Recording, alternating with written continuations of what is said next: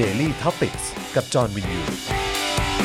สวัสดีครับ ต้อนรับทุกท่านนะครับ เข้าสู่ Daily Topics Exclusive ของเราในวันนี้นะครับ กับซีรีส์ของเรานะครับ ราษฎรทอล์กนั่นเองนะครับ ซึ่งวันนี้เราจะมาพูดคุยกับแขกรับเชิญของเราด้วยนะครับ โอ้โห ต้องบอกว่าเป็นแขกรับเชิญสุดพิเศษนะครับสองเทปซ้อนแล้วนะครับสำหรับ Exclusive ในการพูดคุยกันในซีรีส์ราษฎรทอล์กนะครับ ที่เรามาพูดคุยกับทนายความครับนะฮะตอนรอบที่แล้วก็คุยกับเอ่อทนายเอ่อกฤษดางไปนะครับ วันนี้นะครับเรามาอยู่ใกล้ชิดกับทนายรอนครับนรเศรษฐ์นาหนองตูมนะครับ สวัสดีครับ สวัสดีครับทนายครับอ่านะฮะเดี๋ยวผมขออนุญาตขยับไมค์ใกล้ขึ้นนิดนึงนะครับ เพราะว่าใส่หน้ากากกันนะฮะเดี๋ยวเสียงจะได้ยินไม่ชัดนะครับ ช่วงนี้เป็นไงบ้างครับทนายครับ ก็คดีเยอะคนะรับดีเยอะ ช่วงนี้ ครับ ก็ ผม มีก็มีคดีที่ต้องไปศาลเกือบทุกวัน อันนี้อันนี้ไม่ต้องบอกก็รู้ นะครับนะฮะซึ่งจริง ๆ วันนี้ก็ก็มีภารกิจตอนช่วงเช้า ครับ ที่ผ่านมาด้วย ซึ่งเกี่ยวข้องกับคดี วันนี้วันนี้ไปไปของใครมาครับ ก็ช่วงเช้าไปเยี่ยมน้องเพนกวินมา อ่าน นะครับ โอเค เพื่อ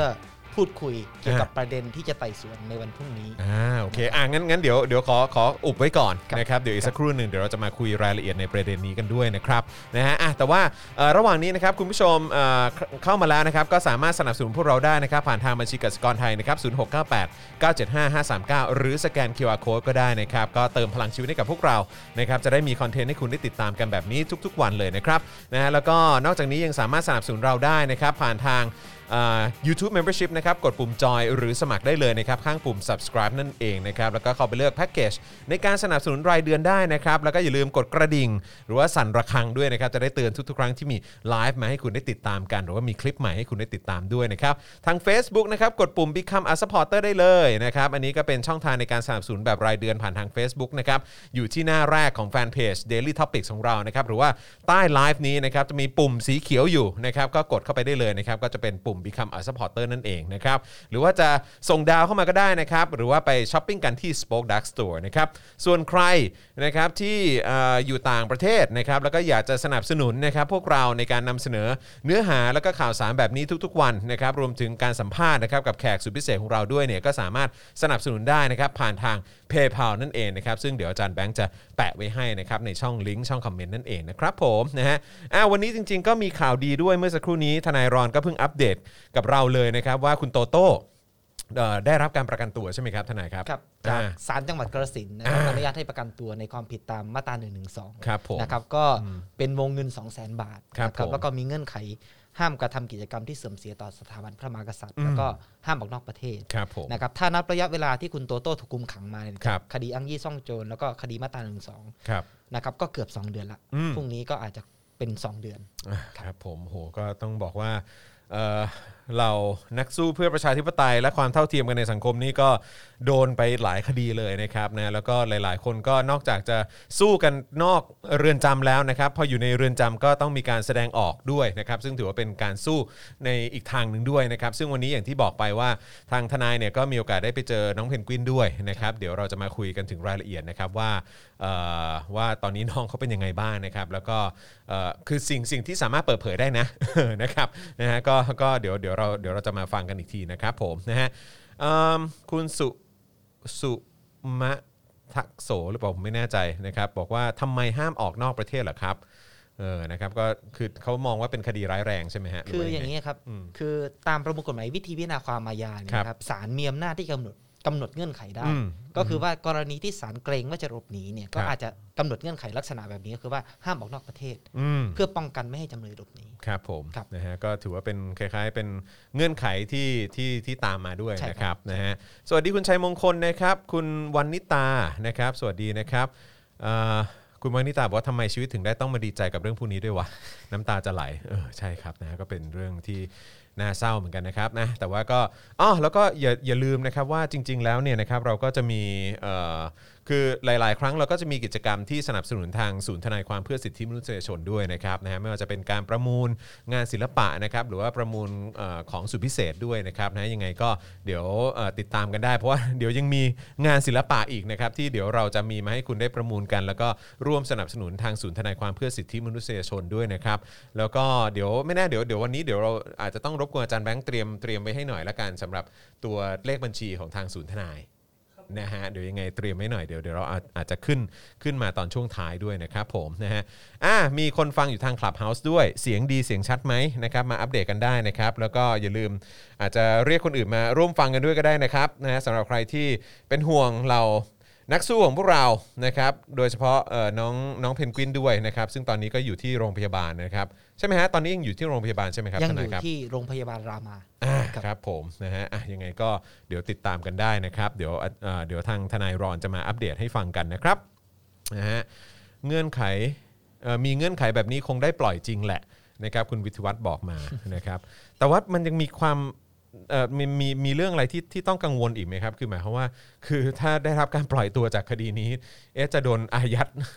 ตัวจากที่ไหนหรือเปล่านี่ผมก็แอบแอบกังวลเหมือนกันเนาะ ในส่วนของโตโต้ใช่ไหมครับ ใช่ครับใช่ครับ ก็คือต้องดูว่าจะมีคดีไหนมาอายัดตัวอีกหรือไม่อย่างไร อืม นะครับ เพราะว่าในคดีอังยี่ที่ได้ประกันไปก่อนหน้านี้ก็นี่แหละครับ คดีจังของกาลสินธุ์ก็มาอายัดตัวไป แล้วก็ฝากขัง ต่อเนื่องไป ใช่ครับ ครับผม ก็ถ้าเกิดว่าได้ประกันอีกก็ต้องดูว่าจะมีคดีไหนมาขออายัดไหม ซึ่งซึ่งตอนนี้เราเราจะยังไม่ทราบเลยจนกว่าจะถึง ใช่ครับ จะจะถึงเวลาใช่ไหมฮะ ใช่ครับ จะถึงเวลาปล่อยตัว ใช่ครับ ก็ถึงจะทราบตอนนั้นว่า เออ มีคดีไหนขออายัดมา แล้ว ค ก็ รับ มีหมายจับบ้าง อืมอืมฮึซึ่งซึ่งอันนี้คือเท่าที่เราทราบตอนนี้คือไม่ยังมันยังไม่มีเพิ่มใช่ไหมฮะ ยังไม่มี ยังไม่มีเพิ่ม เพราะว่าคดีก่อนหน้านี้ของคุณโตโต้ก็ไปรับทราบข้อกล่าวหาทั้งหมดแล้ว อ่า แล้วก็ ครับผม ไปตามนัดอะไรครบหมดแล้วนะครั ครับ บ ก็คง ครับ ไม่มีคดีไหนเพิ่มเติมมาหลังจากนี้ โอ้นะครับนะฮะอ่ะโอเคนะครับก็เดี๋ยวติดตามกันแล้วกันนะครับว่าจะเป็นอย่างไรนะครับอ่ะโอเค ผมคิดว่าเริ่มเข้ามากันเยอะแล้วนะครับ ใครที่เข้ามาแล้วก็อย่าลืมกดไลค์แล้วก็กดแชร์กันด้วยนะครับนะฮะจะได้มีคนได้ติดตามเนื้อหาของเราในวันนี้กันเยอะๆนะครับแล้วก็ขอประชาสัมพันธ์ไว้ด้วยว่า หลังจากที่พูดคุยกับทนายรอนเสร็จนะครับก็เดี๋ยวตอนเอ่อตอนประมาณสัก5้าโมงเย็นโดยประมาณนะครับเดี๋ยวเราก็จะมาไลฟ์ Daily Topics กันต่อกับเนื้อหาข่าวของเราในวันนี้ ซึ่งก็มีเพียบเลยนะครับเดี๋ยวติดตามกันได้นะครับอั้นไว้หลายวันครับนะฮะเดี๋ยววันนี้มาจัดให้ แล้วก็สำหรับคนที่จะมาจัดคู่กับผมในวันนี้ก็จะเป็นครูทอมนั่นเองนะครับซึ่งครูทอมก็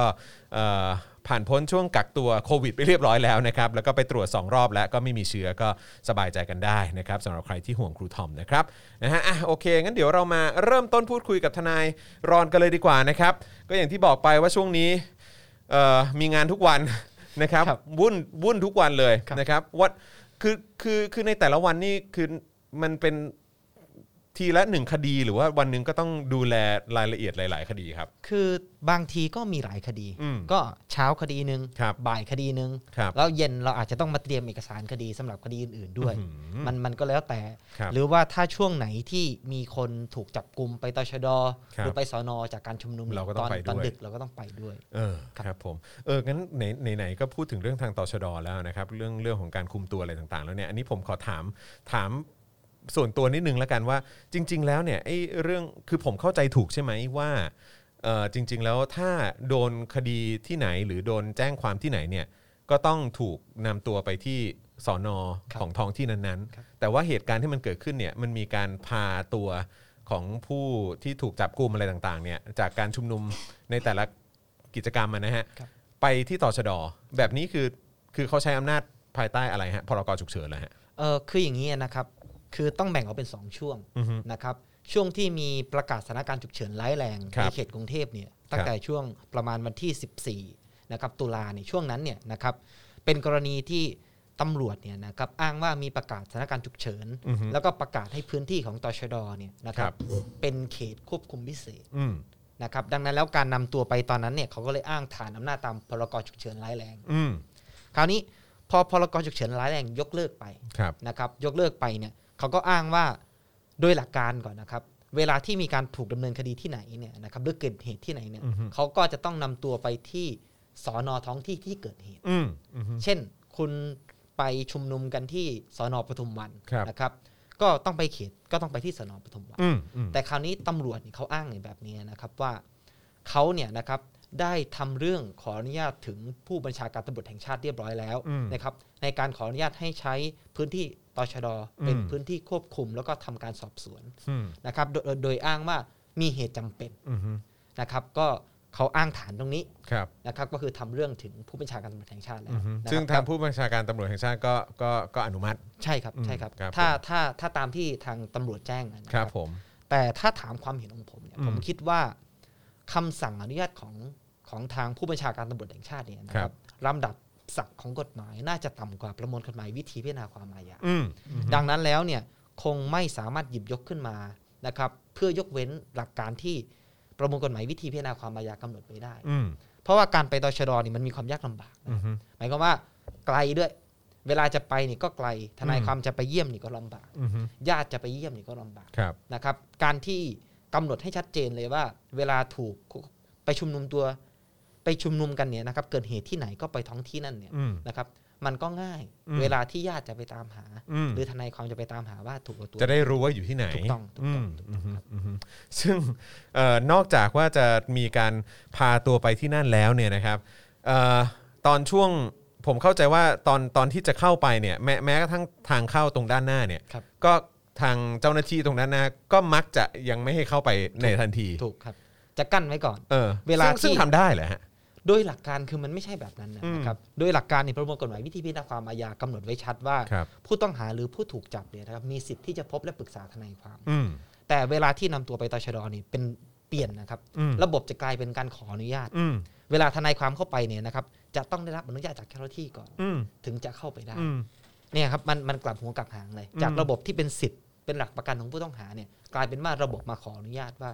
เจ้าหน้าที่อนุญาตถึงจะเข้าไปได้ อืม เพราะว่าทนายความไม่สามารถเดินเข้าไปได้เลย เจ้าหน้าที่จะกั้นไว้ด้านหน้า อืม แล้วพอเขาอนุญาตปุ๊บเนี่ยเขาถึงจะเอารถตู้ออกมารับ อืม มันไม่สามารถเดินเข้าไปได้เพราะมันต้องเข้าไปลึกมาก มันไกล ใช่ อืม ใช่ใช่ ซึ่งคือ สิ่งที่เราจะได้ยินบ่อยๆ จากทางทนายเนี่ยก็คือว่าโดยหลักการแล้ว โดยหลักการแล้ว ใช่ สองสองถึงสามครั้งแล้วนะที่เราคุยที่เราคุยกันแล้วก็เอ่อเอ่อทนายก็จะหยิบยกประเด็นนี้ขึ้นมาแล้วคือในช่วงที่ผ่านมาเนี่ย คือเอา เอ้า คือ คือมั คื น อ ท่าไม่อยู่ตรงนี้ อ่า อะ อ่าโทษโทษครับโทษครับแหมเสียงเสียงเข้ามานะครับเอ่อปุ๊บโทษทีครับอ่าโอเค ซึ่งเอ่อจริง ๆแล้วเนี่ยเอิ่มไอ้ช่วงระยะเวลาที่ผ่านมาเนี่ยเอาเอาเฉพาะตั้งแต่ปีที่ผ่านมาก็ได้ฮะที่ มีพรกฉุกเฉินมาเนี่ยเอ่อในการหยิบยกเรื่องของโควิดขึ้นมาใช้นะครับ มันไอ้ไอ้การที่เขาโดยเฉพาะเจ้าหน้าที่ตำรวจอะใช้อำนาจโดยที่เรารู้สึกว่ามันผิดหลักการเนี่ยมันเยอะแยะมากมายขนาดไหนครับ แล้วก็ในมุมมองของตัวเอ่อทนายเองเนี่ยคิดว่าแบบนี้มันจะส่งผลกระทบต่อความน่าเชื่อถือของกระบวนการยุติธรรมของประเทศนี้ขนาดไหนครับ คือก็หลายกรณีนะครับ ก็อาทิเช่น ในกรณีที่พนักงานสอบสวนเนี่ยนะค ครั รั บบ เอ่อหรือว่าเจ้าหน้าที่ชุดจับกลุ่มเนี่ยมีการ อือฮึ จับกลุ่มก่อน แบบที่เราพูดปัญหากันเมื่อกี้นะค ครั รั บบ ในในช่วงแรกเลย ก่อนที่จะเกิดความชัดเจนว่าจะพาตัวไปที่ตชดหรือไม่เนี่ยนะครับ เป็นระบบที่เวลามีการจับกลุ่มตัวเนี่ย อืม เป็นระบบที่ทนายต้องตามหา อืม ว่าเขาจะ ว่าไปอยู่ที่ไหนเนี่ย ไปที่ไหน เออเอ ต อ ชด ใช่ หรือเปล่า ครับ สนนี้หรือเปล่า ครับ หรือพาตัวไปที่อื่น แล้วบางทีเจ้าหน้าที่ตำรวจก็บอกอย่าง ใช่ แล้วทำอีกอย่างด้วยนะ ถูกต้อง เออเออ ซึ่งซึ่งแบบเนี้ยมันทำให้เกิดความไม่ชัดเจน แล้วก็ อืม เสี่ยงที่ผู้ถูกจับนี่จะถูกละเมิดสิทธิ์ในระหว่างนั้นด้วย อืมอืม อาทิเช่น กรณีระหว่างที่ทนายความยังไม่ทราบเนี่ย อืม หรือว่ายังเข้าไม่ถึงตัวเนี่ย อือฮึ นะครับ จะมีการดำเนินการนะครับ อาจจะสอบสอบสวน อืม หรือว่าสอบถามข้อมูลข้อเท็จจริงไปก่อนหนั้นนั้นไหม มีมีความพยายามสอบสวนอะไรแบบนี้ด้วย ใช่ เกิด ก็มี ขึ้น การแบบ โดย สอบ โดยที่ ถาม ทนายไม่อยู่ไม่ไม่ไม่ได้อยู่ด้วย ทนายไม่ได้อยู่ อืม ด้วยนะ ค ค รั รับ บ แต่ว่าพอไปคุยกับลูกความก็พบว่าบางกรณีก็มีการพยายามสอบถาม อืม ว่าเออเรื่องราวมันเป็นยังไง อืม นะครับเกิดขึ้นยังไง เนียนเนียน จะ ๆเนียนๆ รัก ถาม ลักษณะแบบนั้น เออเออ นะ ค ค รั รั บบ ผม แต่ว่าหรือว่าบางกรณีก็มีการพยายามที่จะขอยึดอุปกรณ์การสื่อสาร ซึ่งทำได้เหรอฮะ โดยโดยหลักการในความเห็น อือฮึ ของผมเนี่ยผมคิดว่าทำไม่ได้ อืม นะครับหากไม่ได้มีเอ่อคำสั่งศาล อือฮึ ในการขอยึดนะครับ โด อื ย ม เฉพาะอุปกรณ์ที่เป็นข้อมูลเก็บข้อมูล อืม คอมพิวเตอร์เนี่ย อืม นะครับ อืม พรบคอมกำหนดไว้ชัด ครับ นะครับ ว่ากรณีที่จะยึดหรือเข้าถึงข้อมูลเนี่ยต้องมีคำสั่งศาลอนุ อืม ญาต อืม นะครับผมคิดว่าทำไม่ได้ เพราะอะไร เพราะว่ากรณีที่มีการขอยึดเนี่ยหนึ่งเลยที่เขาทำไม่ได้ ติดต่อทนายความก็ไม่ได้ อืม ว่าอยู่ที่ไหนแจ้งก็ไม่ได้ อือฮึ ติดต่อญาติก็ไม่ได้ อืม ติดต่อใครก็ไม่ได้ เขาก็อยู่คนเดียว อืม แล้ว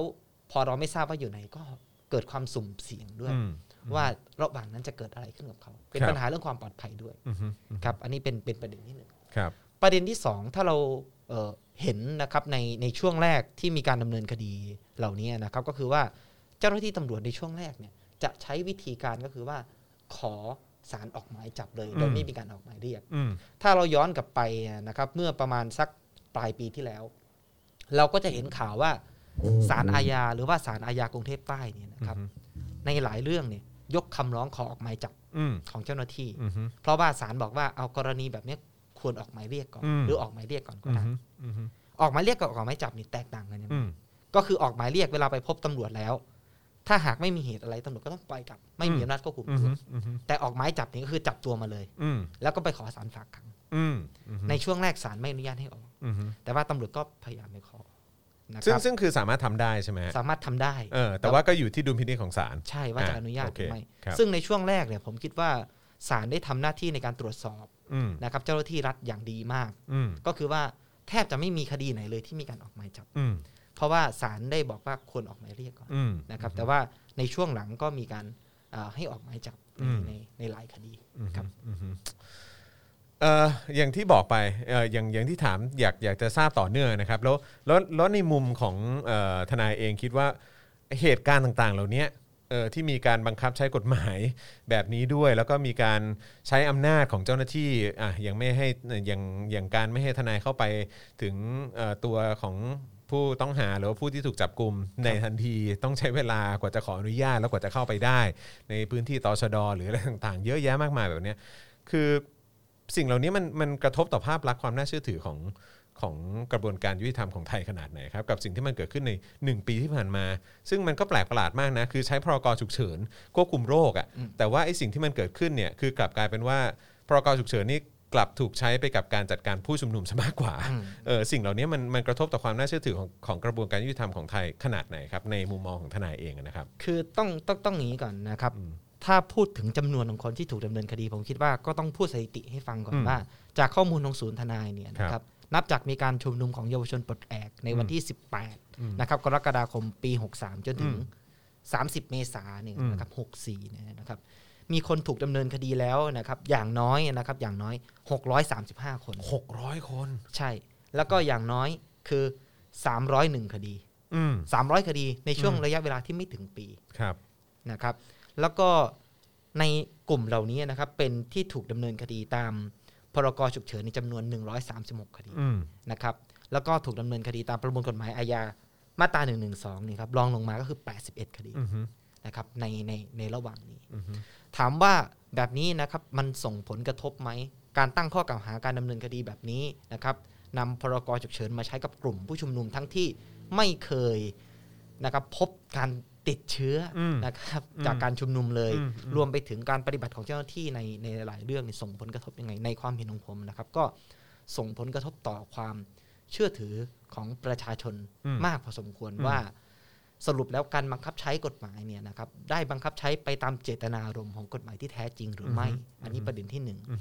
แล้วก็การบังคับใช้กฎหมายที่เกิดขึ้นอยู่ในปัจจุบันเนี่ยนะครับเป็นไปเพื่อผลประโยชน์ทางการเมือง อืม ของฝ่ายรัฐหรือไม่อย่างไร อืม เพราะว่าเราจะเห็นว่าบ่อยครั้งหรือว่าหลายครั้งเนี่ยนะครับ ก็มีการออกไปทำกิจกรรมกันตามปกติ อืม แล้วก็อาจจะมีลักษณะที่บางคดีอะนะครับอาทิเช่น กรณีของหมู่บ้านทะลุฟ้าเนี่ยนะครับ ก่อนเข้าไปในงานเนี่ยก็มีการตรวจอุณหภูมิด้วย อืมอืม ตรวจอุณหภูมิเสร็จเนี่ยนะครับ ก็มีการให้ลงชื่อด้วย อืม ว่าใครมาบ้าง เหมือนลงทะเบียนไว้แหละ ใช่ลงทะเบียนเลย ครับ คือมาตรการไม่ได้ต่างจากกรณีที่เข้าห้างสรรพสินค้าหรืออะไรทั่วไป ม นะครับ อืม แต่ก็ยังถูกดำเนินคดีข้อหาฝ่าฝืนพรกฉุกเฉินอยู่ อืมอืม นะครับมันแบบนี้มันก็ต้องทำให้เกิดคำถามว่าสรุปแล้วกระบวนการยุติธรรมทั้งทั้งกระบวนการตอนนี้เป็นอย่างไร อืม เพราะพอไปถึงชั้นของพนักงานในการเนี่ยพนักงานในการก็ยื่นฟ้อง ครับ สรุปแล้วทุกคดีก็ต้องไปจบกันที่ศาล อืม แล้วระหว่างนี้ก็ต้องประกันตัวการออกมาต่อสู้คดี อือฮึ นะครับถ้าคดีไหนได้ประกันตัวนะครับ อืม มันก็ทำให้ผมคิดว่า ตอนเนี้ยประชาชนก็อาจจะตั้งคำถามว่า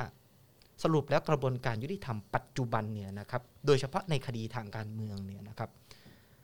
ได้ถูกนำมาใช้เป็นเครื่องมือนะครับ เพื่อปิดปากประชาชน หรือว่าทำให้ประชาชนเกิดความหวาดกลัวในการใช้สิทธิเสรีภาพ หรือว่าการเรียกร้องต่อรัฐบาลหรือไม่อย่างไร อืมอืม อ่านะครับ ผมคิดว่าตรงเนี้ยก็เป็นประเด็น อืม ครับ แล้ว คือตอนเนี้ยเอ่อทนายยอมรับว่าเออมันน่าจะคือในความคิดของทนายเนี่ยก็ความคิดเห็นส่วนตัวนะครับ ของทนายก็เห็นว่าเออเฮ้ยมันกระทบต่อความเชื่อถือ ครับ ของประชาชนจริง ๆ นะ ครับ แต่แล้วแล้วทนายคิดว่าถ้ามันยังเป็นอย่างนี้ต่อไปอ่ะมันจะมันมันจะเสียหายขนาดไหนครับ กับกับภาพรวมของสังคมอ่ะ กับการที่กระบวนการยุติธรรมประชาชนไม่ไว้เนื้อเชื่อใจ คือ คือมันมันจะทำให้สังสังคมมันโกลาหลหรือเปล่า มันทำให้ หรือว่ามันทำให้แบบแม้กระทั้งต่างชาติก็ไม่ไม่ไม่ไม่ไม่เชื่อถือ หรือว่าก็ไม่อยากไม่กล้าจะมาลงทุนในเมืองไทย หรือว่าหรือว่าหรือว่าเอ่อความความศักดิ์สิทธิ์ของของกฎหมายมันจะน้อยลงไปด้วยหรืออะไรแบบนั้นคือคือคือในมุมมองของทนายคิดว่ายังไงฮะ ผมคิดว่าผมอย่างนี้ผมแบ่งออกเป็นสองส่วน ครับ ส่วนแรกในในระดับของของต่างประเทศ อือฮึ นะครับว่าถ้าเกิดว่ากระบวนการยุติธรรมในปัจจุบันหรือว่าเอ่อหลักการคุ้มครองสิทธิเสรีภาพของประชาชนไม่ได้รับการประกันเนี่ยนะครับกลไกระหว่างประเทศเขาก็จะมีกลไกการตรวจสอบอยู่ อืม อาทิเช่นว่ารัฐไทยเนี่ยนะครับได้เคารพนะครับหลักการตามที่กำหนดไว้ในกติการะหว่างประเทศว่าด้วยสิทธิพลเมืองและสิทธิทางการเมืองหรือไม่อย่างไรนะครับ หากเราตรงเนี้ยนะครับหลักการคุ้มครองสิทธิในกระบวนการยุติธรรมหรือว่าเสรีภาพในการแสดงออกอะไรต่างๆเนี่ยนะครับไม่ได้รับการประกันเนี่ย อืม ในเวทีระดับโลกเขาก็อาจจะไม่ให้ไม่ให้ความเชื่อถืออ ม ในกระบวนการยุติธรรมของไทย ครับ ก็อาจจะส่งผลกระทบในด้านต่าง อือฮึ ๆ ในมิติทางด้านสังคมเศรษฐกิจนะครับต่างๆ แต่ว่าใน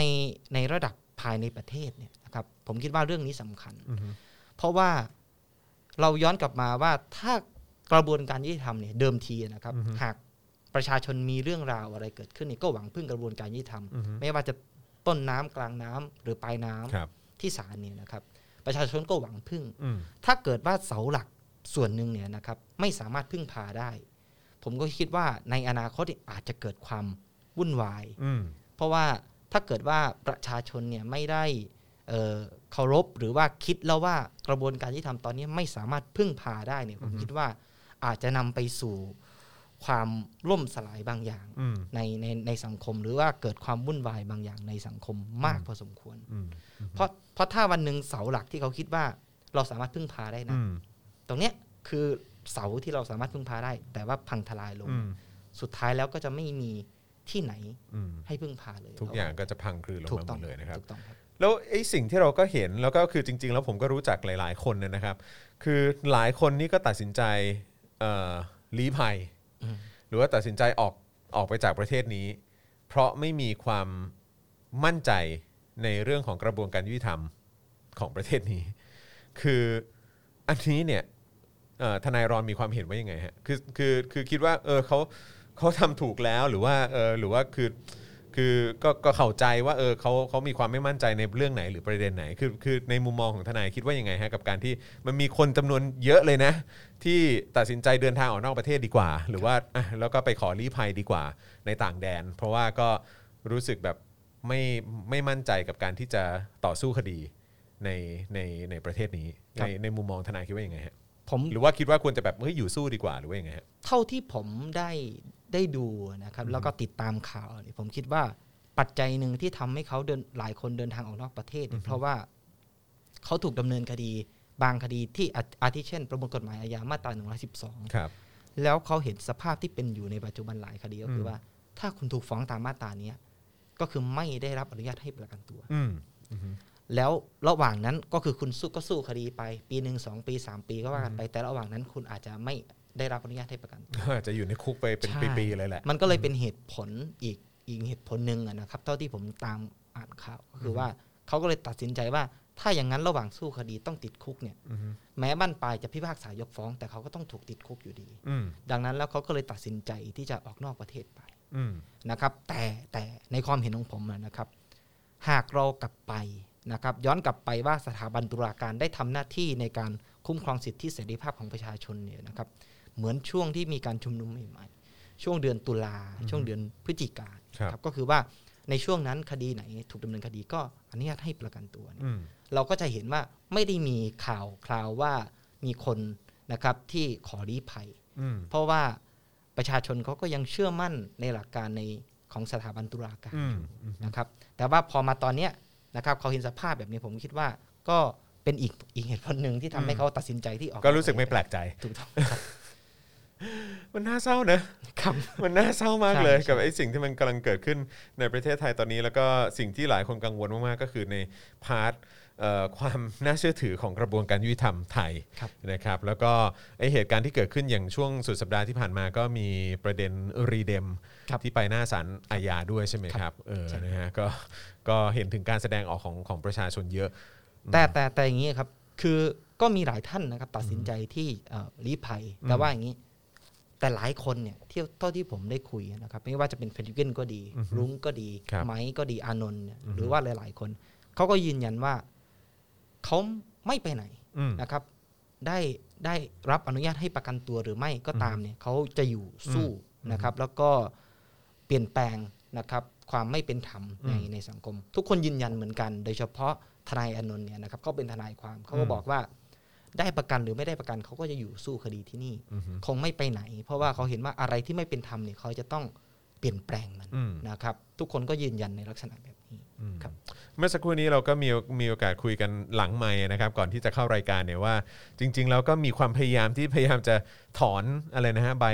เป็นคล้ายๆใบใบ ใบอนุญาตทนายความ ใบอนุญาตทนายความ ครับ ของธนาอานนท์ด้วย ครับใช่ครับ นะครับ ซึ่งตอนนี้เท่าที่ทราบล่าสุดเนี่ยก็คือว่าทางศูนย์เอ่อทางเอ่อเขาเรียกอะไรฮะ สภาทนายความ เอ่อสภาทนายความก็กำลังพิจารณาอยู่ด้วย กำลังพิจารณาอยู่ แล้ว ในอันนี้อันนี้ถามถามทนายรอนแล้วกันแล้วเนี่ยพอธนาโนนโดนแบบนี้เนี่ยในมุมมองของทนายคิดว่ายังไงฮะคิดว่า ฮะมันมันสมเหตุสมผลด้วยเหรอ หรือว่า คือ คือเขาเขาเขาสมควรโดนด้วยเหรอฮะแล้วทางสภาทนายความเอง ก็จะรับเรื่องนี้พิจารณาด้วยเหรอครับเนี่ย คือผมต้องต้องขออนุญาตย้อนกลับไปนะครับ อืม ว่าเอ่อที่ทนายอานนท์โดนในยจากเหตุอะไร ครับผม นะครับ ก็คือทนายอานนท์เนี่ยนะครับได้ทำการปราศัยในเรื่องของแฮร์รี่พอตเตอร์ในวันที่ 3 สิงหา ตรง นะครับปี ที่ 63 ที่อนุสาวรีย์ประชาธิปไตยครับ คราวนี้พอปราศัยนะครับเกี่ยวกับ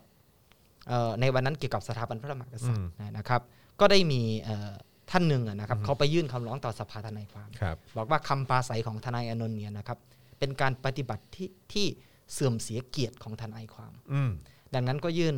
ขอให้สภาทนายค คือ วาม ใช้ใช้ประเด็นนี้ ใช่ครับเสื่อมเสียเกียรติ อืม นะครับในการเป็นทนายความ ก็ยื่นเรื่องขอให้สภาทนายความ อืม นะครับเพิกถอนใบอนุญาตให้เป็นทนายความของทนายอานนท์ อืม ก็ปรากฏว่าสภาทนายความก็ได้รับเรื่องไว้ อ่าโอเค แล้วก็ตั้งคณะกรรมการขึ้นมาสอบสวน เป็นคดีมารยาททนายความ อ่าครับ นะ ผ ครับ ม ทนายอานนท์ก็ยื่นคำให้การต่างๆนะครับ ต่อสู้ไปแล้ว อืม ว่าไม่ผิดมารยาททนายความ อืม ตอนนี้ก็อยู่ระหว่างการพิจารณาของคณะกรรมการมารยาททนายความ อือฮึ ของสภาทนายความ อืม นะครับ ว่ากรณีเนี้ยจะผิดหรือไม่ อันนี้ประเด็นที่หนึ่ง อืม และถ้าผิดเนี่ยมีโทษถึงขั้นไหน ครับผม นะครับอ่าก็ก็ตอนนี้อยู่ในระหว่างการพิจารณาคดี ถ้าถามความเห็นของผมเนี่ยนะครับผมคิดว่าคำปราศัยในวันนั้นถ้าเกิดเราย้อนกลับไปดูเนี่ยนะครับสิ่งที่ทนายอานนท์พูด จะพูดในเชิงหลักการของกฎหมายว่า กฎหมายในอดีตกับกฎหมายในปัจจุบันนี่แตกต่างกันอย่างไรนะครับ หรือว่าหลักเกณฑ์ในอดีตกับหลักเกณฑ์ในปัจจุบันแตกต่างกันอย่างไรนะครับ แล้วก็ไม่ได้มีถ้อยคำใดอะนะครับ อันมีลักษณะเป็นการดูหมิ่นหมินประมาทหรือแสดงความอาฆาตมาตร้าย อืม นะครับ ก่อนหน้านี้พนักงานสอบสวนก็ไม่ได้แจ้งข้อกล่าวหาใน อืม 1นึด้วยซ้ำ อืมอืม นะครับ อืม แต่ว่าเพิ่งมามีการมาแจ้งเพิ่มเติมเมื่อไม่นานมานี้ อืมครับผม นะครับ ดังนั้นแล้วผมคิดว่าก็คงจะไม่เข้าหลักเกณฑ์เอ่อนะครับว่าเขาประพฤติผิดข้อบังคับนะครับของของทางสภาทนายความแต่อย่างใด อืม ครับ ครับผมนะฮะอ่ะงั้นเอ่องั้นไหนๆก็ไหนๆก่อนก่อนที่ก่อนที่เราจะคุยกันในประเด็นส่วนตัวของทางทนายรอนนะครับ ก็ขออัปเดตหน่อยละกัน เพราะว่าตอนนี้ก็มีคนเข้ามาฟังกันเยอะนะครับ แล้วก็หลายๆ คนก็อยากจะเอ่อทราบข้อมูลอัปเดตนิดนึงนะครับว่าเอ่อสำหรับผู้ที่ถูกคุมขังอยู่ตอนนี้นะครับที่ที่ยังไม่ได้รับการประกันตัวออกมานะครับ หลายๆ คนที่เราก็เป็นห่วงแล้วก็เป็นกำลังใจให้มาก ๆด้วย เอ่อตอนนี้เขาเป็นอย่างไรกันบ้าง นะครับ อย่างวันนี้เนี่ยเอ่อทนายเองก็บอกว่าเฮ้ยก็เพิ่งไปเจอเพนกวินมาเนาะ ครับ นะครับเอ่ออันนี้เท่าเท่าที่พอจะเปิดเผยได้แล้วกันนะครับ เพ ครั ราะ บ ผมก็ไม่แน่ใจว่าเออข้อมูลอะไรบางอย่างมันจะกระทบกับรูปคดีหรืออะไรพวกนี้ไหม แต่ว่าก็คือถามก่อนละกันว่าวันนี้วันนี้เจอเพนกวิน หรือว่าช่วงที่ผ่านมาเจอเอ่อแต่ละคนเนี่ยเป็นอย่างไรบ้างครับอืม ก็ต้องอย่างนี้นะครับว่าเนื่องจากปัจจุบันเนี่ยนะครับมีคนที่ถูกคุมขังเนี่ยนะครับจำนวนเยอะมาก อืม เราไม่สาผมเองไม่สามารถที่จะไปเยี่ยมทุกคนได้ ครับ ก็จะมีทนายท่านอื่นๆ อ่า นะครับ ใช่ ไปไปเยี่ยม อ่าครับ ครับ ผม คนที่มีโอกาสได้เข้าไปเยี่ยมก็เช่นเอ่ออานนท์ อืม นะครับไม้ อืม นะครับเพนกวิน ครับ นะครับแล้วก็ก่อนหน้านี้ก็จะเป็นไผ่สมยศก่อน อืม ที่จะได้ ครับผม รับการประกันตัว ครับ นะครับเพนกวินที่ไปเยี่ยมมาล่าสุดก็คือวันนี้ใน อืม ในช่วงเช้าอะนะครับ อืม ก็คือ ณวันนี้ณปัจจุบันเนี่ยนะครับยังอดอาหารอยู่นะครับ ยังอดอาหารอยู่ โอเค คือได้ส่งตัวไปที่โรงพยา โรงพยา บา บา ล ล รามาก็จริง ครับ แต่ว่าเขายังยืนยันที่อดอาหารอยู่ อืม จนถึงณวันนี้เลย ครับผม นะครับแล้วก็ สภาพอื่นๆเนี่ยนะครับว่าเกี่ยวกับสภาพอาการป่วย หรือว่าอาการเจ็บต่างๆเนี่ยต้องรอให้ทางแพทย์เขาวินิจฉัย ครับ แล้วก็ส่งผลมาก่อน อือฮึ แต่เท่าที่ได้ไปคุยวันนี้ก็คือได้ไปคุยประเด็นเกี่ยวกับการไต่สวนในวันพรุ่งนี้ อืม อ่านะครับว่าในแต่ละประเด็นเนี่ยจะเบิกความอย่างไรบ้างตาม อืม ข้อเท็จจริง ครับ นะครับที่เกิดขึ้นในคดี ซึ่งก็ยังสื่อสามารถสื่อสารได้ได้ ก็ยังสามารถพูดคุยได้อยู่ โอเค แต่ว่า อยู่ใช่ ผ ไหม ม ฮะ ไม่ไม่ได้มีโอกาสไปเจอตัวเขาอะนะครับ อ๋อครับ เนื่องจากว่าอาจจะด้วยมาตรการบางอย่างของทางเอ่อเรือนจำหรือว่าทางโรงพยาบาลเกี่ยวกับเรื่องสถานการณ์โควิดหรือเปล่าผมไม่ ครั แน่ บ ใจนะครับ ครับ ก็คือไปเยี่ยมวันนี้ก็ได้พูดคุยผ่านเอ่อวิดีโอคอล อืมครับ นะครับ ผม ในการ ก็คือก็คือไม่ได้เจอตัวเป็นๆอ่ะ ใช่ครับ เออก็คุยกันผ่านผ่านผ่านวิดีโอคอล ใช่ครับ อืมครับผม ก็คือ แต่ว่าก็ยังสื่อสารได้อยู่ ยังยังสามารถสื่อสารได้ อ่าครับ ยัง ผม สามารถพูดคุยได้ อ่าครับผม อ่ะนะครับประเด็นที่พูดคุยวันนี้ก็คือว่าจะเป็นประเด็นเกี่ยวกับว่าวันพรุ่งนี้นะครับเขาจะไปเบิกความที่ศาลเนี่ยนะครับเกี่ยวกับเหตุผลในการขออนุญาตประกันตัวของเขาเนี่ย อืม นะครับว่าไม่มีเหตุที่จะศาลจะอนุญาต ไม่มีเหตุที่ศาลจะไม่อนุญาตให้ประกันตัวตาม วิอาญามาตรา108ทับหนึ่ง ครับ ครับ อืม ก็คือจะจะเป็นประเด็นเหล่านี้ อือฮึ เป็นหลัก อืม นะครับนะ อืม ส่วนของทนายอานนท์เนี่ยนะครับ ถ้าดูจากที่ทนายความอีกท่านหนึ่งเนี่ยนะครับ ได้ไปเยี่ยมก็คือว่าทนายอานนท์เนี่ยก็คือตอนเนี้ยไข้สูงมาหลายวันแล้ว อ้าวจริงเหรอครับ ใช่ครับ แล้วก็มีอาการแบบเจ็บคอ เออ นะครับ แล้วก็มีอาการวิงเวียนศีรษะวันนี้ก็พูดคุยกับทนายที่ไปเยี่ยมเนี่ยได้ไม่ถึง3-4ถึงสี่นาที อ้าวเหรอฮะ ก็บอกว่าเหมือนเหมือนเหมือนจะเป็นลมเหมือนจะอะไรอย่าง เหนื่ เงี้ อย ยนะครับ โอ้ย ใช่แล้ว ตาย ก็ต้องต้องกลับเข้าไปแล้ว ครับผม นะครับ อันนี้ก็ไปทนายที่ไปเยี่ยมเนี่ยก็ได้อัปเดตให้ฟัง ครับ แล้วก็ได้ก็ได้คุยกันว่า อานนท์เนี่ยเขาอยากตรวจโควิด กับโรงพยาบาลภายนอก อืม นะครับ สักรอบหนึ่งนะครับ ครับ ก็ได้คุยกันว่า เดี๋ยวจะทำหนังสือไปยื่นถึงผู้บัญชาการเรือนจำพิเศษกรุงเทพมหานคร อือฮึ เพื่อขอตรวจโควิด ภายนอกสักรอบหนึ่ง อืม เพราะว่าเขามีอาการแบบนี้มาหลายวันแล้ว อืม นะครับ ทราบว่าในเรือนจำก็มีการตรวจอยู่ อืม นะครับแต่ว่าเขาอยากจะทำหนังสือ ขอตรวจภายนอกสักสักรอบหนึ่งนะครับ อือฮึ เพื่อความมั่นใจว่าไม่ได้เป็นโควิด อืม นะครับเพราะว่าเขามีอาการแบบนี้มาหลายวัน ส่วนไม้เองนะครับไม้เองก็ตอนนี้ก็ยังไม่ได้มีอาการหนักถึงแบบบานนท์ก็แต่ก็มีอาการเจ็บคอเจ็บอะไรแต่ยังไม่ถึงขั้นเป็นไข้ อืม นะครับอันนี้ก็เป็นคนที่ผมได้ได้เข้าไปเยี่ยม อืม หรือว่าทราบข่าวล่าสุด ครับผม นะครับส่วนของท่านอื่นๆเนี่ยกรณีของคุณจัสตินอะไรเงี้ยก็เอ่อทราบว่าตอนนี้อยู่ในโรงพยาบาล ครับ นะครับเพราะว่าเขาเขาป่วยติดโควิด อือฮึอือฮึโอ้โหเป็นโควิดด้วย ครับ ซึ่งยังซึ่งตอนนี้ก็ยังกักตัวอยู่ เอ่อ แล้วก็แล้วก็ ยังอยู่ ก็ ที่ ก็คือ โรงพยาบาล ก็คืออยู่อยู่ในช่วงของการรักษาตัวแหละ ใช่ครับ เออ ใช่ครับ ครับผมนะฮะโอ้ยนะฮะก็เป็นกำลังใจให้กับเอ่อทุกๆ คนด้วยนะครับ แล้วก็เป็นกำลังใจให้กับทีมทนายด้วยนะครับ เพราะว่าก็ต้องเอ่อเขาเรียกว่าอะไรดูแลในหลาย ๆ เรื่องแล้วก็หลาย ๆ คดีด้วยนะครับไม่ว่าจะเป็นการยื่นเอกสารต่างๆคำร้องอะไรต่างๆ ด้วย แล้วก็ไปไปจนถึงรายละเอียดในการต่อสู้คดีด้วยนะครับอ่ะแต่ว่าคราวนี้ขอขอกลับมาที่ ประเด็นของเออไม่ไม่ใช่ประเด็นหรอกเรื่องเรื่องราวของทนายรอนหน่อยดีกว่านะครับคือจริง ๆ แล้วไอ้ไอ้ไอ้เรื่องที่ผมก็แอบแอบสนใจเป็นพิเศษด้วยเนี่ยนะครับ ก็คือว่าเอาตรงๆนะ จริง ๆ แล้วอ่ะเอ่ออาชีพเอ่อตามความเข้าใจผมเนี่ยผมเข้าใจว่าอาชีพทนายเนี่ยก็มีทางเลือกเยอะเหมือนกันนะครับ ใช่ไหมฮะก็คือเราจะไปทำงานใน law firm ชั้นนำของประเทศ หรือว่าแม้กระทั่งของต่างประเทศก็ยังได้เลย ใช่ไหมฮะ หรือว่าจะไปเป็นที่ปรึกษากฎหมายให้กับบริษัทใหญ่ๆ หรืออะไรแบบนี้ก็ได้ด้วยเหมือนกัน แต่ทำไมทนายรอนถึงตัดสินใจมาร่วมงานกับทางเอ่อศูนย์ทนายความเพื่อสิทธิมนุษยชนนะครับทำไมทำไมถึงทำไมถึงมามาด้านนี้ ทั้งทั้งที่แบบจริง ๆ ทุกคนมีทางเลือกเนาะเออนะครับก็สามารถจะเลือกเส้นทางที่อาจจะอู้ฟู่กว่านี้ก็ได้ หรือว่าเออมีมีแบบเอ่อผลตอบแทนอะไรที่มันเยอะกว่านี้ได้ด้วยเหมือนกันแต่ทำไมทนายถึงเลือก เลือกเลือกมาเดินเส้นทางเนี้ยครับ ก็แบบนี้นะครับผมเนี่ยเป็นเป็นเด็กบ้านนอก ครับ นะเพราะว่าบ้านอยู่ขอนแก่น ครับ นะครับเดี๋ยวบ้านอยู่ขอนแก่น ผมเรียนจบปริญญาตรีที่มหาวิทยาลัยมหาสารคาม ครับ นะครับหลังจากเรียนจบปริญญาตรีเนี่ยช่วงนั้นก็มีการประกาศเอ่อของมอสมูลนิธิอาสาสมัครเพื่อสังคม ก็คือรับอาสาสมัครนักสิทธิมนุษยชน อืม นะครับผมก็สมัครมา อืม ในโครงการนั้น แล้วก็เข้ามาทำงานอยู่ที่ศูนย์ทนายในช่วงปี 2558 อืม นะครับความตั้งใจแรกเริ่มเดิมทีเนี่ยก่อนที่จะมาทำงานศูนย์ทนายก็คือ เดิมทีเนี่ยที่ที่บ้านเนี่ยนะครับด้วยความที่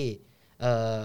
เป็นเด็กบ้านนอกกัน อืม เนาะก็คือที่บ้านเนี่ยก่อนที่จะมาสนใจกฎหมายก็สมัยก่อนเนี่ยที่บ้านทำนา อืม นะครับในช่วงที่มีการทำนาเนี่ยนะครับในช่วงหน้าแล้งก็จะประสบปัญหาว่าเขื่อนเขาไม่ปล่อยน้ำ อืม นะครับมาให้ทำนา อืม แต่ในช่วงหน้าฝนนะครับข้าวกำลังจะได้เกี่ยว อืม นะครับเก็บเกี่ยวเนี่ยนะครับก็ปรากฏว่าเขื่อนเนี่ยเขาก็ปล่อยน้ำมา แล้วก็ เอ้า ท่วม อืม ที่นาเรา เราก็เสียหายสิ ใช่ก็กลายเป็นว่า เอ้ยทำไมมันรู้สึกว่ามันเป็นแบบนี้นะครับ อืม ไม่ได้รับความเป็นธรรมอะไรเลยนะครับ ก็ปรากฏว่า ครอบครัวนะครับ แล้วก็ชาวบ้านจำนวนหนึ่งเนี่ยนะครับเขาก็ได้ไปยื่นเรื่องร้องเรียนนะครับ เกี่ยวกับเรื่องนี้ เราก็ได้รับคำตอบมาประมาณว่าเอ่อไม่สามารถที่จะแก้ปัญหาให้ได้ อืม แล้วก็พูดประมาณว่า ระหว่างในเมืองเนี่ยนะครับ กับที่นาเนี่ยจะเอาอะไร อืม เพราะว่าถ้าเกิดเขาไม่ปล่อยน้ำมาใส่ที่นาเราเนี่ย อืม ก็จะทำให้เมืองน้ำท่วม อืม อะไรอย่างเงี้ยนะครับ เรารู้สึกว่าเอ้ยไม่ได้รับความเป็นธรรม อืม เพราะว่าการเยียวยาอะไรมันก็รู้สึกว่าไม่เต็มที่ อืม นะครับ ช่วงนั้นเนี่ยยังเด็กอยู่ก็เลย อืม ตัดสินใจที่อยากจะเรียนกฎหมาย อืม ใช่ พอเรียนกฎหมายจบปริญญาตรีก็มาสมัครนะครับ อาสาสมัครนักสิทธิ์แล้วก็มาทำงานที่ศูนย์ทนาย อืม ระหว่างนั้นก็เอ่อไปเรียนต่อในระดับเนติบัณฑิต อืม ก็จบเนติบัณฑิต อืม นะครับ ก็เลยมาทำงานที่ศูนย์ทนาย อืม นะครับแรกเริ่มเดิมทีเนี่ยนะครับไม่ได้คิดว่าจะอยู่นานขนาดนี้ อืม ที่ศูนย์ทนายตั้งแต่ปี 58จนถึงปัจจุบันนะครับไม่ได้คิดว่าจะอยู่นานขนาดนี้ อืม ก็คิดว่าก็คงทำสัก 2-3 ปี อืม นะครับแต่ตอนนี้ก็ยาวมาถึงปีที่ 6 แล้ว อืม นะครับก็คิดว่านะครับหลังจากนี้ต่อจากนี้ก็คงจะทำไปอีกสักระยะหนึ่ง อืม นะครับเพราะว่าคดีที่มีอยู่ตอนนี้ก็เยอะมาก อืม นะครับก็คิดว่าคงให้คดีพวกนี้จบไปก่อน อาจจะสัก3ามถึงสปีหรือเปล่าก็ก็ก็ไม่แน่ใจนะครับ อืม แต่ก็ต้องดูว่าถ้าคดีพวกนี้จบหมดก่อนนะครับ ก็ถึง อือฮึ ถึงจะไม่ถึงจะไปทำอย่างอื่น อืมคือเอาว่าต้องเคลียร์ให้หมดก่อน ใช่ แต่ถามว่าโดยส่วนตัวผมเนี่ยผมมีความตั้งใจอยากที่จะเป็นทนายความอยู่แล้ว อืม นะครับ ตั้งแต่แรกแรกเริ่มเดิมทีเลยตั้งแต่เรียนกฎหมายเนี่ย อืม ผมอยากจะเป็นทนายความนะครับ เพราะว่าสมัยก่อนเนี่ยตอนเรียนมัธยมเนี่ยนะครับ เราได้รู้จักท่านอาจารย์ทองใบทองเปา อือฮึ นะครับ จากจากหนังสือนะครับ ที่อาจารย์คุณครูภาษาไทยท่านหนึ่งนะครับ อืม ให้มาอ่าน อืม เอ้ยเรารู้สึกว่า เอ้ย ทนายสิทธิ์เนี่ย เราชอบนะ เราอยาก อืม เป็นเราอยากทำอย่างนี้ ทำไมอ่ะทำไมถึงชอบอ่ะ เพราะว่ามันมันเป็นการต่อสู้ที่นอกจากกระบวนการยุติธรรมธรรมดา อือฮึ แต่มันเป็นการต่อสู้เพื่อยืนยันหลักการบางอย่าง อืม สำหรับคนในสังคม อืม อาจารย์ทองใบทองเปาเนี่ยก็ทำคดีเกี่ยวกับการเมืองเยอะทำคดีสิทธิ์เยอะ อือฮึ เรารู้สึกว่า เอ้ย นี่แหละ เราชอบ ตอนตอนตอนที่อ่านตอนนั้นอายุประมาณเท่าไหร่ฮะ ประมาณมสี่มห้าม สิมห้าซึ่งซึ่งนั่นประมาณกี่ปีมาแล้วฮะ ก็หลายหลายปี เออ พอส มัน ควรนับย้อน สิบ ไป สิบ ป สิ ระ บ มาณ กว่าไหม สิบสิบสิบกว่าประมณ สิบ นี้ กว่า ครับ อืมครับผ ใช่ มอืม ซึ่งซึ่งผมชอบอะ อือฮึ ผมผมรู้สึกว่าเพราะอาจารย์ทองใบทองเปาเนี่ยเขาได้ขึ้นชื่อว่าเป็นทนายความของคนจน อืม อืมนะก็ก็มีโอกาสไปอ่านประวัติของของอาจารย์ต่อจากนั้น อือฮึ นะครับ ก็รู้สึกชอบ แล้วก็อยากเป็นทนายสิทธิ์เพราะว่ามันตรงกับจริตที่เราตั้งใจไว้ตั้งแต่แรกในการเรียนกฎหมาย อืม นะครับ ที่เราอยากเรียนกฎหมาย เราเจอกับปัญหาความไม่เป็นธรรม อืมเราเจอมากับตัว ใช่เจอมากับตัวเราก็เลยชอบ แล้วพอมาในช่วงหลัง อือฮึ เราก็ได้รู้จักอานนท์ อือฮึ อืมต้องต้องต้องบอกว่ามีทนายอานนท์ไปแอรอล อืมต้องต้องยกเครดิตให้เลยนะฮะ ใช่ใช่ เออ เพราะว่าในช่วงของช่วงหลังเนี่ยเราก็จะเห็นทนายอานนท์มามีบทบาท ในการช่วยเหลือคดีคนเสื้อแดง อืม ซึ่งเราก็รู้สึกเฮ้ยชอบอ่ะ อืมอืม เออนะครับ ชอบชอบก็ก็เลยทำให้ได้มาทำงานอยู่ที่ศูนย์ทนาย อืม ครับ อืม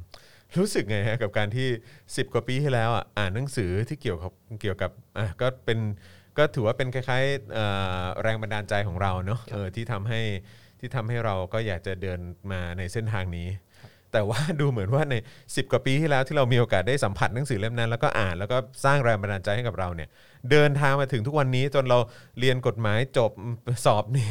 สอบเนติบัณฑิตเอ่อเรียบร้อยละเอ่อผ่านด้วย แล้วก็ทุกอย่าง แล้วเรากำลังเจอคดีเยอะแยะมากมายขนาดนี้ที่เกี่ยวข้องกับสิทธิเสรีภาพของประชาชนที่ มันมันเผลอๆอาจจะมากกว่าสมัยก่อนด้วยซ้ำนะ ในระยะเวลาแกลบไม่กี่เดือนนะฮะคือมันพรวดขึ้นมาขนาดนี้เนี่ย ในความรู้สึกของทนายเองคิดว่ายังไง คิดว่านี่เรากำลังอยู่ในในสังคมที่มันดีขึ้นหรือว่าแย่ ลงกันแน่ฮะในมุมมองโดยโดยรวมของทนาย เอ่ออย่างแรกก่อนนะครับ อืม บางบางครั้งเนี่ยก็โรแมนติกกับตัวเองรู้สึกเท่เออรู้สึกเท่ คือคือคือตอนที่อยู่ด้วยความโรแมนติกกับตัวเองอะรู้สึกเท่มากเพราะว่า เพ เรา ราะอะไร เราเราได้ทำอะไรเพื่อ ใช่ คนอื่นเนาะ ใช่แล้วก็ เอออือฮึ เหมือนเหมือนเรากำลังได้ทำในสิ่งที่เรามีความฝันตั้งแต่เด็ก ครับ อ่า อือฮึ นะครับก็ตอบความรู้สึกของตัวเองแล้วก็รู้สึกเท่ อืม โรแมนติกกับตัวเองนะครับ ครับ ให้ให้มีกำลังใจในการทำงาน ครับ แต่ถามว่าพอเราได้มาสัมผัสจริง ๆ เรารู้สึกว่าตอนเนี้ยนะครับสิ่งที่มันเกิดขึ้นอยู่ในปัจจุบันเนี่ย อืม ผมคิดว่ามันเป็นช่วงที่มันเลวร้ายพอสมควร อืม นะครับ เพราะว่าเรามาเจอกับกระบวนการยุติธรรมแบบจริง อืม ๆ ของจริง ในสิ่งที่เกิดขึ้นอยู่ในปัจจุบัน แล้วก็เราหันไปมองอดีตนะครับ ก็คือว่า เอาเข้าจริง ๆ แล้วนี่ในยุคนี้นะครับ นับตั้งแต่การเคลื่อนไหวในช่วงปีที่แล้ว กับหลังรัฐประหารเนี่ยตอนนี้อาจจะหนักกว่าด้วยซ้ำ อื ไป ม สำหรับสิ่งที่มันเกิดขึ้นในกระบวนการยุติธรรม ตอนนี้ก็คือใครออกมาทำกิจกรรมอะไรเนี่ยก็มีการจับ อืม ก็มีการดำเนินคดีนะครับ หนักหนักนะครับ ถ้าเปรียบเทียบกับช่วงหลังรัฐประหาร หรือจะไปไปไกลกว่านั้นก็คือว่า หลังช่วงปี ครั 5354 บ ช่วงนั้นก็หนัก แต่ว่าช่วงนี้ก็ไม่ต่างกัน อืมอืม นะครับ ก็รู้สึกหนัก เพราะว่าเราใช้ชีวิตอยู่กับคดีความเราใช้ชีวิตอยู่กับสิทธิเสรีภาพของคนอื่นๆนะครับ เราใช้ชีวิตอยู่กับความเสียอกเสียใจของคนในครอบครัวของหลาย ๆ คน อืม นะครับในช่วงนี้สิ่งที่มันเกิดขึ้นก็คือว่า วันเนี้ยเราอาจจะนั่งพูดคุยกันอยู่ตรงนี้ แต่ว่าพรุ่งนี้นะครับบางบางครั้งเนี่ยพรุ่งนี้ก็เราอาจจะต้องส่งใครสักคนเข้าเรือนจำ อืม เพราะว่าศาลไม่อนุญาตให้ให้ ป ประ ระ กั กัน น ตัว ตัว ครับ นะครับ มันก็มันก็หนักพอสมควรนะครับในช่วงที่ทำงาน ครับ ในจุดนี้ ถามว่าถ้าเทียบนะครับปัจจุบันเนี่ยนะครับกับสิ่งที่เกิดขึ้นในอดีตถามว่ามันดีขึ้น หรือว่าเลวร้ายนะครับ ผมคิดว่าตอนเนี้ยสถานการณ์เราเกี่ยวกับการดำเนินคดีที่เกี่ยวข้องกับการแสดงออกทางการเมือง ผมคิดว่า เพดานในการพูดคุยน่าจะต่ำกว่า อืม ในในอดีตเสียด้วยซ้ำ อื ไป มอืม นะครับ เพราะว่าตอนเนี้ยใครออกมาพูดคุยนะครับ เกี่ยวกับบางเรื่องเนี่ยก็อาจจะถูกดำเนินตั้งข้อกล่าวหาดำเนินคดีได้เลยนะครับ อืม โดยที่ข้อกล่าวหานั้นอาจจะไม่สมเหตุสมผล อืม หรือว่าอาจจะไม่ได้รับอนุญาตให้ประกันตัว ครับ นะครับ เสรีภาพในการพูดคุยตอนเนี้ยนะครับ ผมคิดว่าไม่เทียบเท่ากับช่วงที่มีการเริ่มชุมนุมของเยาวชนปลดแอกด้วยซ้ำไป อืม นะครับ เพราะว่าช่วงนั้นยังสามารถพูดคุยกันได้มากกว่านี้ ตอนนี้โดนจำกัดลงไปเยอะ เออในความเห็นของผมอะนะครับ ครับ โดนโดนโดนจำกัดลงไปเย ครั อะ บ มาก เพ ครับราะว่าช่วงนี้ถ้าเกิดว่ามีใครออกมาทำกิจกรรมอะไรสักหน่อย ก็อาจจะถูกดำเนินคดี อ่าฮะ ได้ได้ง่าย อือฮึ นะครับ ในช่วงแรกก็อาจจะถ้าเราเห็นเลยในช่วงแรกก็การดำเนินคดีเนี่ยอาจจะดำเนินคดีกับกลุ่มแกนนำเท่านั้น อืม แต่ปัจจุบันไม่ใช่แบบนั้นก็คือว่าเอ่อรวมถึงประชาชนคนอื่นที่ออกมาชุมนุมด้วย อืม นะครับเพดานในการพูดคุยตอนนี้ก็น่าจะไม่สูงเท่าการชุมนุมช่วงแรกๆได้ซ้ำ ครับ คือเราก็มักจะพูดเสมอนะครับว่าในเรื่องของว่าเฮ้ยจริง ๆ แล้วมันมีเรื่องของ rule of law ใช่ไหมฮะ ครับ แต่ว่าสังคมเราตอนนี้เรารู้สึกกันเยอะพอสมควรเลยว่ามันเหมือนเป็น rule by law มากกว่าเออในในมุมมองของทนายคิดว่าตอนนี้กำลังสังคมแล้วก็เอ่อคนที่ออกมาชุมนุมเรียกร้องประชาธิปไตยหรือเรียกร้องสิทธิเสรีภาพความเท่าเทียมกันอะไรต่างๆ เหล่านี้เนี่ยกำลังถูกใช้กฎหมายเอ่อในในในการเพื่อเพื่อเพื่อใช้ในการพยายาม กดไว้หรือว่าพยายามปกครองให้อยู่หมัดหรือเปล่าฮะ คือผมผมว่าตอนเนี้ยมีส่วน อืม มีส่วนสูงที่คนในสังคมหรือรวมกระทั่งผมเองอะนะ อ่าฮะ เอาความรู้สึกของผมเองเลยผ อ่าม ฮะ คิดว่าปัจจุบันเนี่ยมีความพยายามที่จะใช้กฎหมายเป็นเครื่องมืออเพื่อกดหรือปิดปากไม่ให้คนออกมาชุมนุม ครับ หรือว่าแสดงออกทางการเมือง อืม หรือว่าเรียกร้องอะไรบางสิ่ง ครับ บางอย่างทำไมผมถึงคิดแบบนั้น เพราะว่าแรกเริ่มเดิมทีเนี่ยนะครับ ถ้าเราลองมองย้อนกลับไปเนี่ยนะครับ การใช้กฎหมายเป็นเครื่องมืออาจจะยังไม่เข้มข้น ครับ เท่านี้ด้วยซ้ำไป ครับ ถ้าย้อนกลับไปช่วงปี 6061 นะครับ มีการออกมาเรียกร้องของกลุ่มคนอยากเลือกตั้ง อืม นะครับ ไม่ได้มีการดำเนินคดีที่ลักษณะที่เข้มข้น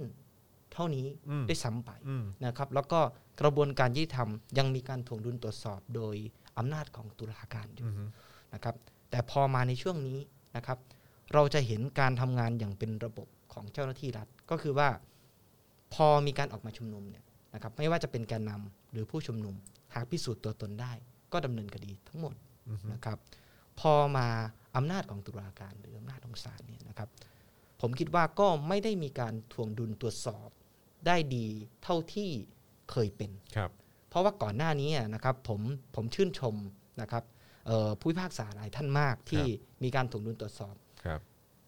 เจ้าหน้าที่ตำรวจไปขออำนาจศาลฝากขังศาลก็ตรวจสอบอย่างที่พี่ว่ามีเหตุจะฝากขังตามกฎหมายหรือเปล่า ครับ นะครับ ไปขอออกหมายจับศาลก็ตรวจสอบอย่างเต็มที่ ครับ นะครับ หรือการอนุญาตให้ประกันตัวศาลก็ตรวจสอบได้อย่างดี อืม มาก อืม นะครับ ผมก็ชื่นชม แต่พอมาในปัจจุบันเนี่ยนะครับ หลักการถูกดุลตรวจสอบตรงเนี้ยมันมันไม่ได้เกิดนะครับ พอมันไม่ได้เกิดเนี่ย เราก็จะเห็นว่าแบบนี้นะครับ เหมือนเหมือนนะนะครับ เป็นการเปิดช่องให้เจ้าหน้าที่รัฐใช้อำนาจได้อย่างตามอำเภอใจมาก อืม นะครับจนสามารถใช้อำนาจเหล่านั้นเนี่ยนะครับ แล้วก็อาศัยอำนาจตามกฎหมายต่างๆนะครับมาจำกัดหรือปิดปากคนที่ออกมาเรียกร้องทางการเมือง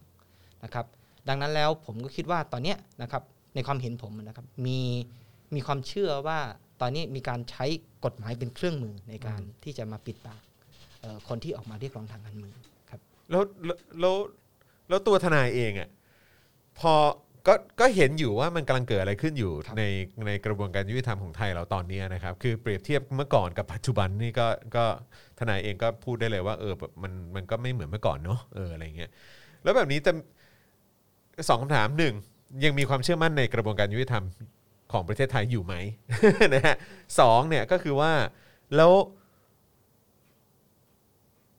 บอกตัวเองยังไงฮะกับการที่ใช้ชีวิตอยู่กับวิชาชีพเนี้ย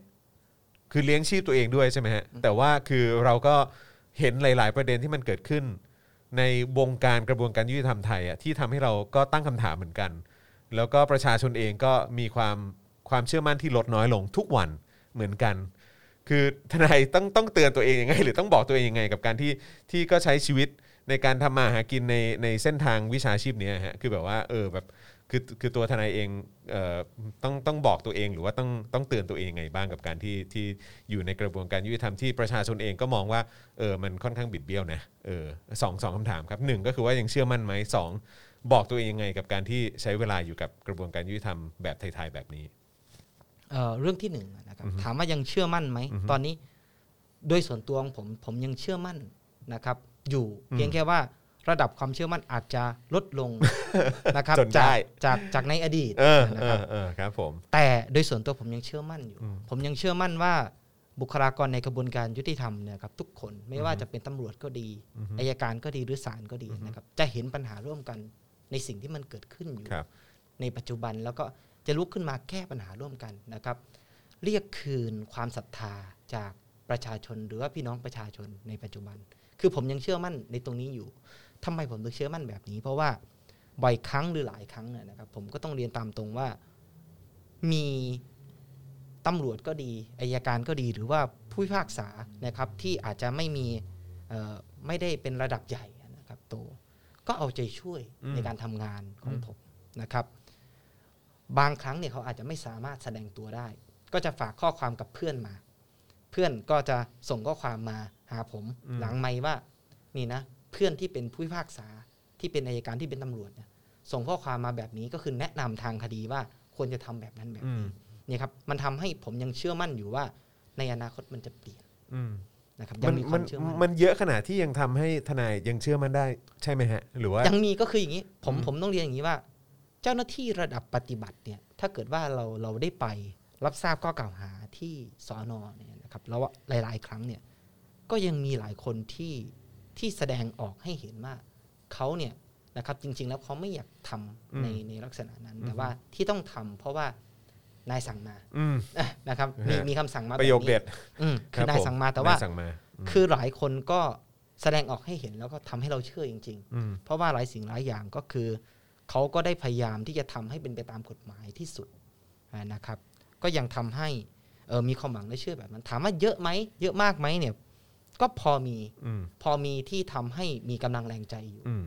นะครับ แล้วสองก็คือถามว่าตอนเนี้ยตอบตัวเองยังไงนะครับ ก็ย้อนกลับไปที่ผมบอกไปเมื่อกี้ว่า ผมก็ยังตอบตัวเองว่าสักวันมันจะต้องเปลี่ยน อืม นะครับแต่ว่าถามว่าจะเปลี่ยนแปลงเองเลยไหมเนี่ย ผมไม่เชื่อว่าอยู่ดี ๆ จะเปลี่ยนแปลงเองนะ คือเราต้องขับเคลื่อน ใช่ แต่จะสิ่งที่จะต้องเปลี่ยนเนี่ยจะต้องเกิดจากการเรียกร้อง อือฮึ แล้วก็ขับเคลื่อนของตัวเราเอง อืม ในฐานะทนายความที่จะยื่นคำร้องเข้าไปในแต่ละเรื่อง หรือว่า เกิดจากการเรียกร้องของพี่น้องประชาชน อือฮึ หลายคนที่จะเรียกร้องให้มีการตรวจสอบ อืม หรือว่าการปรับปรุงเปลี่ยนแปลงในในกระบวนการยุติธรรมมันถึงจะเปลี่ยน อืม นะครับ ในแต่ละวันเนี่ยนะครับโอเคละผลทางคดีเนี่ยนะครับ อาจจะไม่ได้ออกมาอย่างที่เราคาดหมายนะครับ แต่สิ่งหนึ่งที่ทำให้มีเอ่อพลังนะครับ หรือว่าแรงใจในการทำงานก็คือว่า ผลอาจจะไม่เป็นแบบที่เราคาดหมาย อืม แต่สิ่งเหล่านี้นะครับคำร้องที่เรายื่นไป หรือว่าสิ่งที่เราทำไป ท้ายที่สุดมันจะถูกบันทึกไว้ในประวัติศาสตร์ว่า กระบวนการยุติธรรมนะครับ ทุกวันนี้เกิดอะไรขึ้น อืม นะครับ แล้วในอนาคตผมเชื่อว่าก็จะมีการถอดบทเรียนว่าเกิดอะไรขึ้น แล้วนำไปสู่การเปลี่ยนแปลงในที่สุด ซึ่งโอเคแน่นอนอะเราก็คงจะเป็นส่วนหนึ่งของประวัติศาสตร์ด้วยเหมือนกัน ใช่ใช่ นะครับผม ครับ แต่ว่าก็คือคือคือที่ต้องถามอย่างนี้เนี่ย เพราะอะไรรู้ไหมฮะ เพราะว่าเราสำหรับผมเองเนี่ยผมมีโอกาสได้เห็นข้อความของคุณผู้ชมนะที่ติดตามรายการของพวกเรา หรือว่าเราเห็นเอ่อคนโพสต์ใน Facebook ในโซเชียลมีเดียหรืออะไรต่างๆเนี่ยก็พูดเหมือนกันว่าโอ้โหแบบเห็นสถานการณ์จากการเสพข่าวบริโภคข่าวเนี่ยหรือว่าเห็นสิ่งที่มันเกิดขึ้นที่มีคนแชร์กันในโซเชียลมีเดียเนี่ยก็รู้สึกท้อใจ แล้วก็เหนื่อยใจแล้วก็แบบพอละแบบไม่อยากสู้และหรืออะไรต่างๆ หรือแม้กระทั่งอย่างล่าสุดนี้ก็อินเทรนด์หน่อยก็คือที่มีการตั้งกลุ่มว่าเออเราไปอยู่ต่างประเทศกันดีกว่าเนอะเอออยู่ในประเทศไทยแบบนี้คงไม่ไหวแล้วแหละ อันนี้คือสิ่งที่เราเสพและบริโภคจากทางสื่อหรือว่าในโซเชียลมีเดียด้วยนะ หรือว่าโอเค เราอาจจะมีโอกาสได้ไปเห็นกับตาในในในบางกรณี ใช่ไหมฮะแต่ว่าตัวทนายเองอะ่ะ ตัวทนายเองคือแบบเห็นคดีอยู่ทุกวันน่ะแล้วไปสู้คดีอยู่ แล้วก็ไปเจอเอ่อขั้นตอนกระบวนการต่างๆ ในกระบวนการยุติธรรมของไทย หรือว่าการปฏิบัติงานของเจ้าหน้าที่รัฐหรืออะไรต่างๆ การใช้อำนาจของผู้มีอำนาจกับประชาชนนะคือทนายเห็นกับตาเออแล้วก็เจออยู่ทุกวันด้วยซ้ำเนี่ยคือแทบไม่ได้พักเลยเนี่ยแต่ทนายเนี่ยก็ยังมีความหวังเนอะ ครับ ทนายก็ยังมีความหวังแล้วก็แบบว่าเออแบบเฮ้ยมันต้องเปลี่ยนได้สิเฮ้ยมันต้องได้เอ้ยเราต่อไปเราต้องเปลี่ยนแปลงได้ คือก็แค่แค่แค่กำลังมีความรู้สึกว่าโอ้โหนี่ใจทำด้วยอะไรถึงถึงยังมีความหวังได้ถึงขนาดนี้ คือจริง ๆ แล้วความหวังตรงเนี้ยมันไม่ได้เกิดจากตัวผมอะนะครับ แต่ความหวังที่ผมยังมีอยู่เนี่ยผม ผมเห็นความหวังจากการที่คนรุ่นใหม่ออกมาเรียกร้อง อืม นะครับ คนรุ่นใหม่ในความหมายของผมไม่ได้จำกัดว่าอายุเท่าไหร่ อืม คนรุ่นใหม่ก็คือคนที่มีความคิดแบบใหม่ ครับ นที่ต้องการให้สังคมพัฒนาตอนนี้ออกมาเรียกร้องกันแบบไม่รู้จักเหน็ดเหนื่อย อืม ตั้งแต่ปีที่แล้วจนถึงตอนเนี้ย ครับ นะครับ ซึ่งคนเหล่านี้เหนื่อยกว่าผมด้วยซ้ำไป อืม บางคนเอาชีวิตตัวเองเอาเสรีภาพตัวเองไปเสี่ยง อืม ดังนั้นแล้วคนเหล่าเนี้ยคือคนที่ฝัน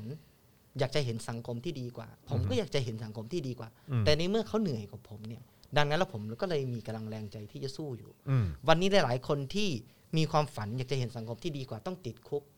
ต้องอดอาหารต้องเจ็บป่วยหลาย ๆ คนเนี่ย แต่เขาก็ยังสู้ต่อ ดังนั้นแล้วผมเนี่ยในฐานะที่ผมไม่เหนื่อยเท่าเขาด้วยซ้ำเนี่ยผมก็มีกำลังแรงใจในการสู้ต่อ อืม ครับ อืมจากที่ทนายเห็นด้วยตาตัวเองแล้วก็ที่ประสบการณ์ที่ผ่านมา แล้วก็โอกาสที่ได้เจอเอ่อนักเคลื่อนไหวทุกๆ คนนะครับ ไม่ว่าจะเป็นเอ่อทนายอานนท์ เพนกวินรุ้งไมค์นะครับเอ่อแอมมี่หรือหรือทุก ๆ คนเลยนะครับ คือมีอีกหลายคนมากที่อาจจะกล่าวชื่อไม่หมดนะครับเอ่อคือโดยโดยส่วนตัวของทนายเนี่ยแบบคิดว่าคิดว่าสำหรับคนอื่นๆที่ที่ก็เป็นนักสู้เหมือนกันเนาะ ที่อยู่ข้างนอกเนี่ย ครับ ที่อยู่ข้างนอกที่ตอนนี้โอเคแบบไม่ไม่ได้ถูกจับกลุม แล้วก็อ่าโอเค ก็ต้องการจะเคลื่อนไหวต้องการจะส่งเสียงผ่านโซเชียลมีเดียหรือว่าในพื้นที่สาธารณะเนี่ยทนายมีมีมีอะไรอยากจะฝากบอกคนเหล่านั้นบ้างฮะ คือประชาชนทุกๆ คนที่เขาก็ก็ก็อยากจะสู้เหมือนกับคนที่กำลังถูกจองจำอยู่ตอนนี้เหมือนกัน คือคือในมุมมองของทนายอยากอยากจะบอกอะไร คนรุ่นใหม่ทุกๆ คน หรือว่าคนที่มีใจอยากจะสู้เพื่อประชาธิปไตยครับอืม ครับสำหรับผมเองเนี่ยนะครับก็คือถ้าอยากจะฝากบอกก็คือว่า ตอนเนี้ยนะครับเอ่อหลายท่านหลายคนนี่ได้พาประเทศไทยเดินทางมาไกล อืม นะครับ เหมือนเรากำลังหมุนเข็มนาฬิกา อืม นะครับ วันใหม่สังคมใหม่ที่ฝันถึงเนี่ยให้ช่วยกันหมุนเข็มให้มันมาถึงเร็วขึ้น อืม 10 ปี 20 ปี อืม นะครับย้อนกลับไปก่อนการชุมนุมเนี่ยนะครับเราจะเห็นว่าเพดานในการพูดคุยเกี่ยวกับประเด็นปัญหาในสังคมไม่สูง อืม นะครับแต่เมื่อกลางปีที่แล้วนะครับเราได้เปลี่ยนสามารถพูดถึงหลายสิ่งหลายอย่างนะครับสามารถพูดถึงสภาพปัญหาในสังคมเนี่ยได้อย่างกว้างขวางขึ้น เราเห็นปรากฏการณ์ทางสังคมหลายเรื่องที่คนรุ่นใหม่ตื่นตัวทางการเมืองกันเยอะมากนะครับดังนั้นแล้วเนี่ยตอนเนี้ย ระยะเวลาไม่ถึงปีนะครับ แต่เราพาประเทศไทยเดินทางมาไกลมากขึ้นเกือบ 10 ปีเนี่ยผ อื ม ม คิดว่าสิ่งเหล่านี้มันไม่สูญเปล่า อืม นะครับ การออกมาเคลื่อนไหวทางการเมืองหรือเรียกร้องทางการเมืองที่เกิดขึ้นในปัจจุบันมันไม่สูญเปล่า อืม นะครับ ก็อยากให้ทุกคนยังมีเอ่อกำลังใจอยู่ อืมอืม นะครับ เพราะว่าสิ่งที่ทำมามันไม่สูญเปล่าจริง อืม ๆ แล้วถ้าเกิดว่าเราลองมองย้อนไปเนี่ย ตอนเนี้ยเรามาไกลกัน อืม นะครับ อืม มาไกลกันในในเรื่องของการต่อสู้ก็มาไกลกันนะครับ ก็อยากเป็นกำลังใจให้ในส่วนนี้ อืมฮึ ครับ อืมฮึก็อย่าเพิ่งท้อกันนะครับ นะครับ แล้วก็คือจริง ๆ แล้วก็ตรงอย่างที่ทนายบอกนะเออจริง ๆ นี่มันขับเคลื่อนอ่ะแล้วมันขับเคลื่อนมาแล้วอ่ะ ครับ แล้วขับเคลื่อนไปไกลมากกว่ากว่าที่เราคาดคิดกันซะอีก คือหลายคนอาจอาจอาจจะไม่ได้สังเกตตรงจุดนี้นะครับ แต่ว่าจริง ๆ เรามาไกลแล้วจริง ครับ ๆ เออนะครับเพราะเอ่อเพราะฉะนั้นก็ก็คืออย่าเพิ่งท้อกันละกันนะครับแล้วโดยโดยโดยส่วนตัวของทนายเองนี่คือเอาเอาเวลาส่วนไหนไปใช้ชีวิตฮะ ก็ก็ก็ไม่ กับ ไม่ค่อย งาน มี กับงานแน่นขนาดเนี้ย คือ เ ไม่ค่อยมีเวลานะครับ เออเออ คือ เออ เอาเข้าจริงเนี่ยก่อนก่อนหน้าเนี้ก่อนการเอ่อชุมนุมของเยาวชนปลดแอกเนี่ยนะค ครับ รับ ผมยังมีเวลาไปออกกำลังกาย เออเออเออ นะครับ เออ ยังมีเวลาไปทำนู่นทำนี่ ครับ นะครับ แต่ปรากฏว่าพอมีการชุมนุมขึ้นมีนู่นมีนี่ขึ้นเนี่ย ครับ ไม่มีเวลาไปส่วนนั้น ไม่มีเลยนะครับ คือคือเรียกได้ว่า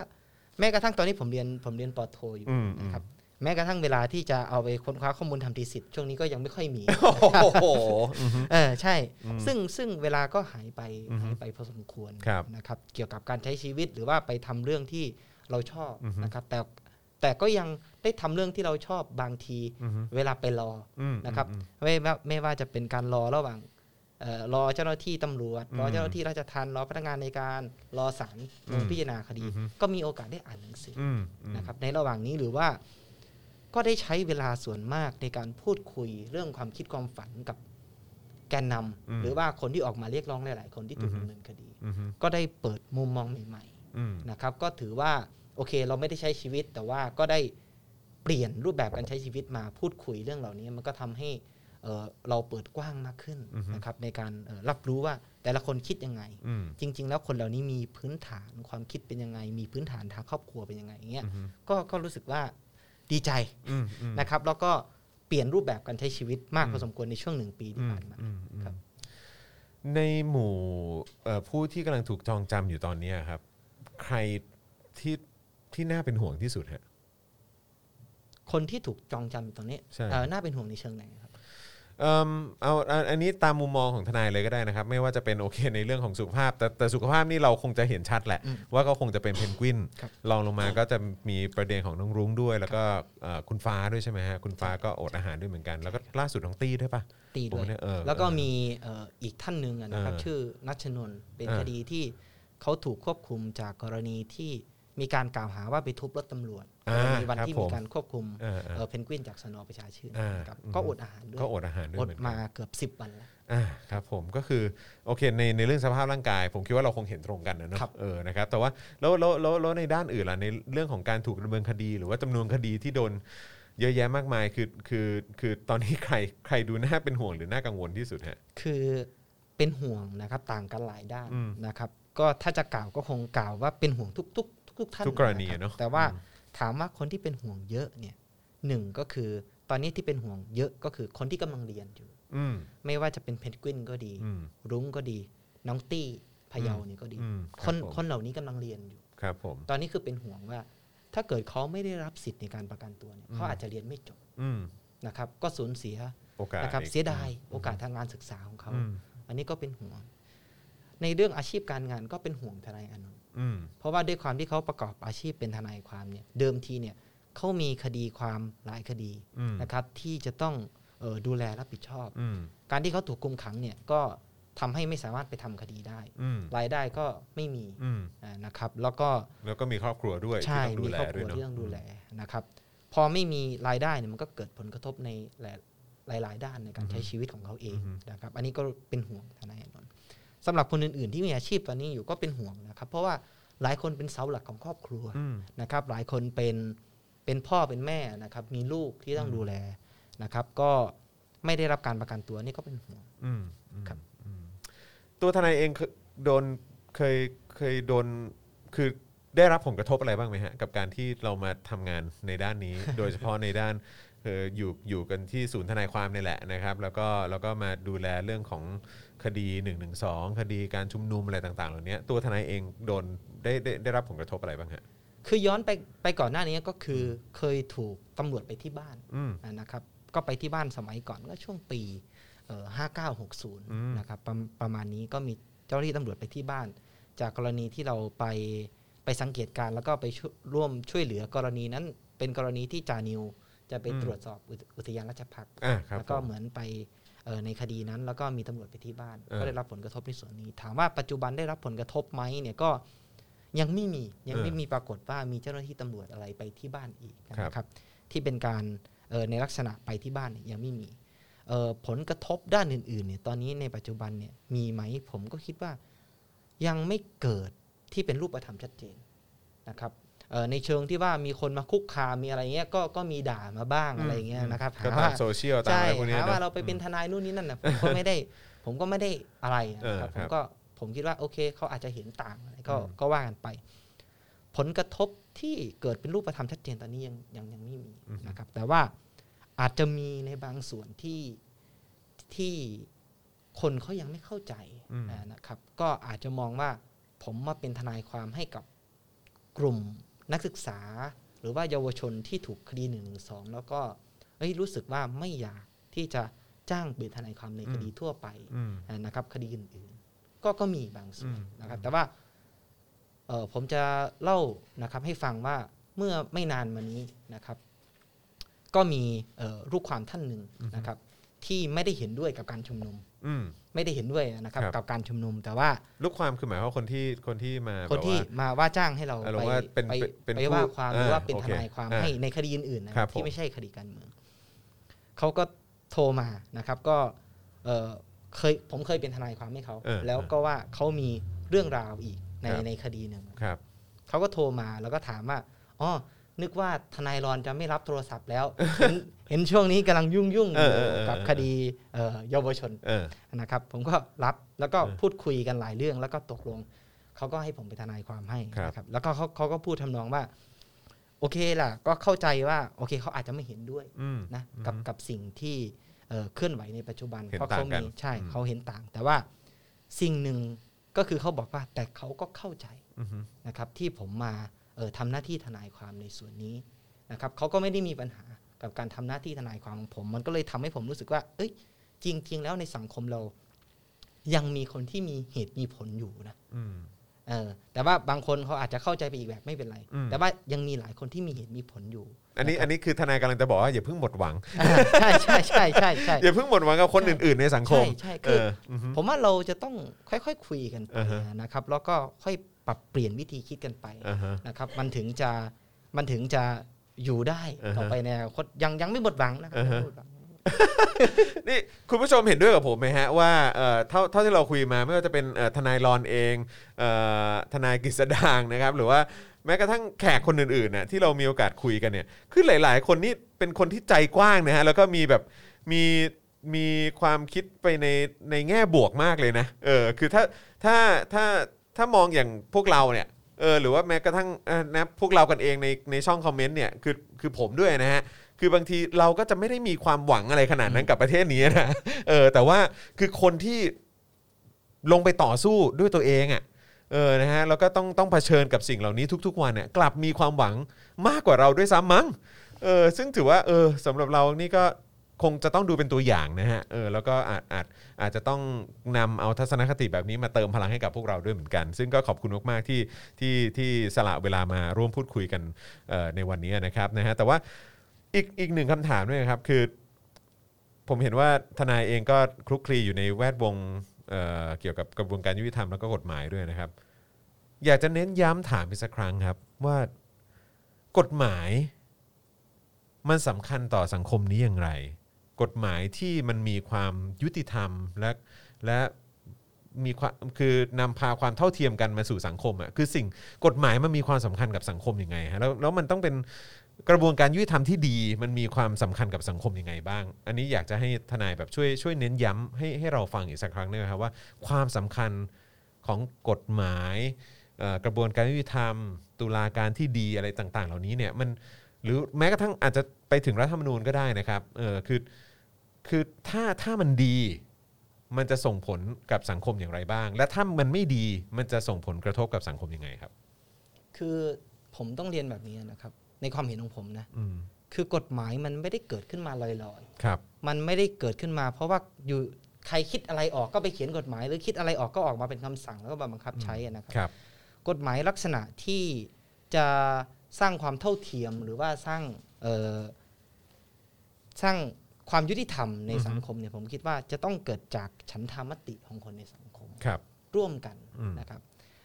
อาทิเช่น รัฐธรรมนูญ อืม นะครับซึ่งเป็นกฎหมายแม่บทที่กำหนดโครงสร้างนะครับอำนาจทางการเมืองหรือว่าโครงสร้างให้แก่สถาบันต่างๆเนี่ยนะครับจะต้องเกิดจากประชาชนทุกคนเห็นร่วมกันว่าต้องการ อืม ให้กฎหมายเนี่ยออกมาแบบไหน อืม นะครับ เราต้องการให้มีเรื่องอะไรบ้าง อืม แล้วแต่ละเรื่องเนี่ยเราต้องการเงื่อนไขยังไงบ้าง อือฮึ นะครับ มันถึงจะเอ่อสนับสนุนหรือว่าหนุนเสริม อืม ให้คนในสังคมรู้สึกว่า เอ้ย แบบนี้แหละ คือกฎหมายที่เราต้องการ แบบนี้แหละที่จะเป็นกฎหมายที่ทำให้สังคมมันพัฒนาต่อไปในอนาคต อืม ดังนั้นแล้วกฎหมายเนี่ยนะครับไม่ว่าจะเป็นกฎหมายระดับไหนเองก็ดีนะครับ จะต้องเป็นกฎหมายที่เกิดจากความเห็นส่วนใหญ่ของคนในสังคม อืม นะครับ ไม่ได้เกิดจากว่าใครคนใดคนหนึ่งมาเขียน หรือ มากำหนด คน รอบ กลุ่ม ห ใด รือก ก ลุ่ ลุ่ ม ม หนึ่ง ใดกลุ่มหนึ่งเท่านั้น ครับผม มันมันจะต้องไม่ใช่แบบนั้น อืม นะครับ ดังนั้นแล้วผมจึงเอ่อเห็นว่านะครับว่าอย่างน้อยๆนะครับ หลักประกันอย่างหนึ่งที่จะทำให้เห็นว่ากฎหมายนั้นเนี่ยนะครับ มันหนุนเสริมที่จะให้สังคมพัฒนาไปข้างหน้า หรือว่ามันดีหรือไม่เนี่ยนะครับ จะต้องเกิดจากความเห็นส่วนใหญ่ของคนในสังคม อืม อันนี้ประเด็นที่หนึ่ง อืม เรื่องที่สองที่ถามว่า กระบวนการยุติธรรมหรือว่าสถาบันตุลาการเนี่ยนะครับ ที่ดีนะครับจะมีส่วนหนุนเสริมสังคมนะครับ หรือว่าทำให้คนในสังคมเนี่ยนะครับ รู้สึกว่าสังคมที่เราเป็นอยู่เป็นอยู่ในปัจจุบันเนี่ยนะครับ มีความยุติธรรมหรือไม่อย่างไรอย่างนี้ยนะครับ ผมเห็นแบบนี้นะครับ ผมจะยกตัวอย่างว่า สถาบันตุลาการหรือกระบวนการยุติธรรมนะครับ มีส่วนอย่างมาก ว่าณปัจจุบันนะครับที่มีกระแสเรียกร้องของคนรุ่นใหม่นะครับ ในการชุมนุมทางการเมืองเนี่ยสถาบันตุลาการหรือกระบวนการยุติธรรมนะครับ มีส่วนที่จะสร้างพื้นที่ปลอดภัย อืม หรือพื้นที่แห่งความกลัวขึ้น อืม ในสังคม อืม ทำไมผมถึงพูดแบบนั้น ก็เพราะว่าในช่วงกลางปีที่ผ่านมาเนี่ยนะครับ สถาบันตุลาการได้มีส่วนสร้างพื้นที่ปลอดภัย อืม ให้กับคนในสังคม คนที่ออกมาเรียกร้องหรือเคลื่อนไหวทางการเมืองนะครับ ได้รับการตรวจสอบนะครับ ว่ากรณีเจ้าที่รัฐจะไปออกหมายจับศาลไม่ออกให้ อืม กรก็ณีคือก็คือก็คือรู้สึกว่ารู้สึกว่าสิทธิ์เขาได้รับการคุ้มครอง ใช่ อืม เขามีพื้นที่ปลอดภัยก็คือว่าต่อให้คุณถูกจับ แล้วก็ถูกฝากขังหลักประกันสิทธิในการประกันตัวคุณยังได้รับการประกันอยู่ อืม นะครับศาลยังคุ้มครอง ตรวจสอบถวงดุลในตรงนี้ แล้วพอมันมีพื้นที่ปลอดภัยเนี่ยคนก็จะสามารถมีความกล้า อืม มากขึ้นที่จะออกมาเรียกร้องทางการเมืองหรือชุมนุมทางการเมือง อืม แต่กลับกันนะครับ ในขณะเดียวกันศาลก็หรือสถาบันตุลาการก็มีบทบาทในการสร้างพื้นที่แห่งความกลัวขึ้นในสังคมด้วย อืม นะครับ ถ้าเกิดว่าหลักประกันไม่ได้รับการประกัน สิทธิในการประกันตัวไม่ได้รับ สิทธิในการต่อสู้คดีไม่ได้รับ คนในสังคมก็รู้สึกว่าการออกมาเรียกร้องทางการเมืองแล้ว จะต้องเจอเรื่องแบบนี้ คุณอาจจะต้องติดคุกนะ อืม คุณอาจจะต้องมีคดีติดตัวนะ คุณอาจจะต้องไปสู้คดีในระหว่างที่คุณอยู่ในคุก คนก็จะรู้สึกว่าเกิดความหวาดกลัว อืม พอเกิดความหวาดกลัวแล้วก็จะรู้สึกว่าไม่อยากที่จะมา อืม เคลื่อนไหวหรือเรียกร้องทางการเมืองอีก อืม ดังนั้นแล้วกระบวนการยุติธรรมหรือว่าสถาบันตุลาการมีส่วนเป็นอย่างยิ่งว่า เราจะสร้างพื้นที่ปลอดภัยให้กับคนรุ่นใหม่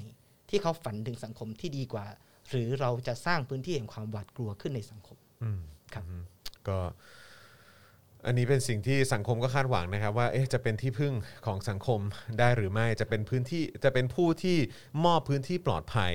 ในการคุ้มครองสิทธิเสรีภาพให้กับประชาชนหรือไม่ ครับ หรือว่าจะสร้างพื้นที่แห่งความกลัวให้กับประชาชนกันแน่ ครับ อันนี้ก็อยู่ที่เอ่อผู้ที่รับผิดชอบในพาร์ทนี้แล้วนะครับ ว่าจะทำอย่างไรนะครับเอิ่ม ผมว่าหลายคนน่าจะคิดแบบผมนะว่าเอ่อทนายรอนเนี่ยดูเป็นเอ่อผู้ชายที่คูลมากๆนะฮะ ก็คือ ก็ดูเท่าเท่าเท่าที่เราคุยเนี่ยจะดูเป็นเป็นหนุ่มใจเย็นนะฮะแต่ว่าอันนี้ถามถามแบบกันเองอะนะฮะมันมีเหตุการณ์ไหนไหมกับการที่เนี่ยเราไป ต่อสู้หรือว่าเออก็พยายามจะเอ่อช่วยเหลือลูกความของเรา หรือว่าผู้ที่ถูกดำเนินคดีถูกจับกลุ่มหรืออะไรต่างๆเนี่ยแล้วทนายรอนเจอแบบเหตุการณ์ที่แบบว่าอื้อหือมันเหลืออดจริง ๆ มันมีไหมฮะมันมีเหตุการณ์ไหนที่แบบว่าโอ้โหมันรับไม่ได้จริง ๆ หรืออะไรไหมที่มันที่ที่ที่ทำให้ความคูลของเรานี่หายไปเลย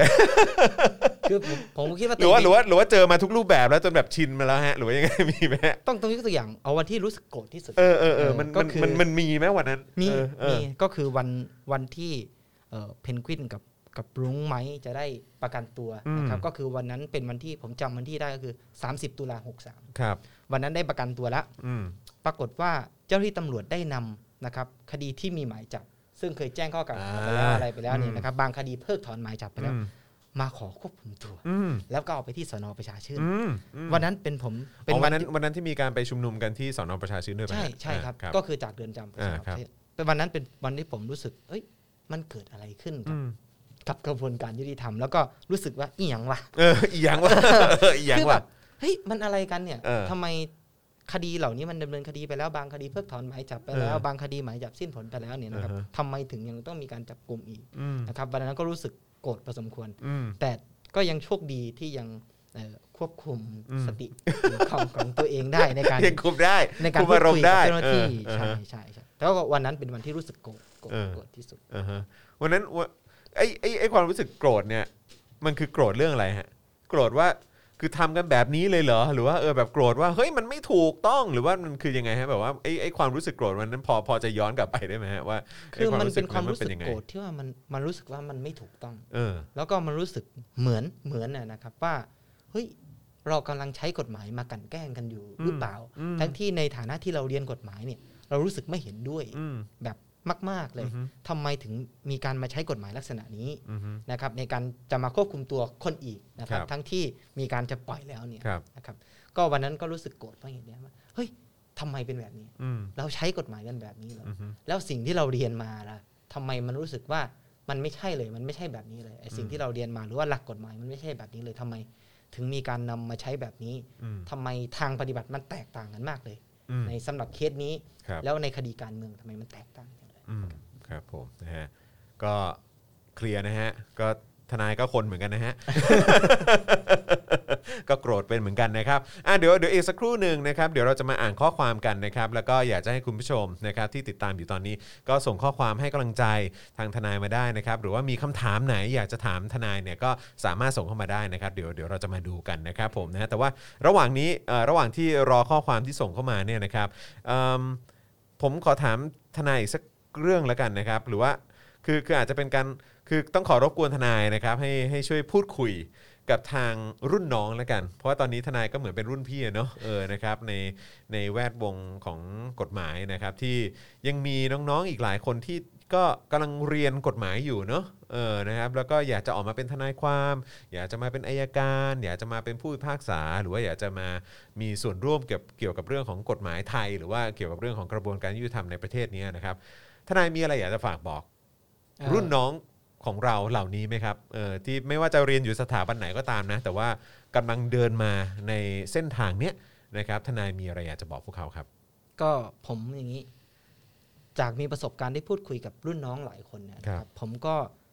ตอนเนี้ยหลายคนในในที่เป็นรุ่นน้องผมหรือว่า ครับ รุ่นเราเขาวเดียวกับผมเนี่ยนะครับ หลายคนก็จะไปสอบผู้พิพากษาอัยการนะครับเอ่อไม่ว่าจะเป็นเพื่อนที่เรียนจบเนติบัณฑิตพร้อม ๆ กันกับผม ครับ นะครับ หรือว่ารุ่นน้องเนี่ยนะครับ ก็เตรียมสอบอัยการผู้พิพากษากัน อืม นะครับถามว่าผมอยากจะฝากอะไรเนี่ยผมไม่ไม่ไม่ได้มีอะไรมากนะครับ นอกจากจะบอกว่า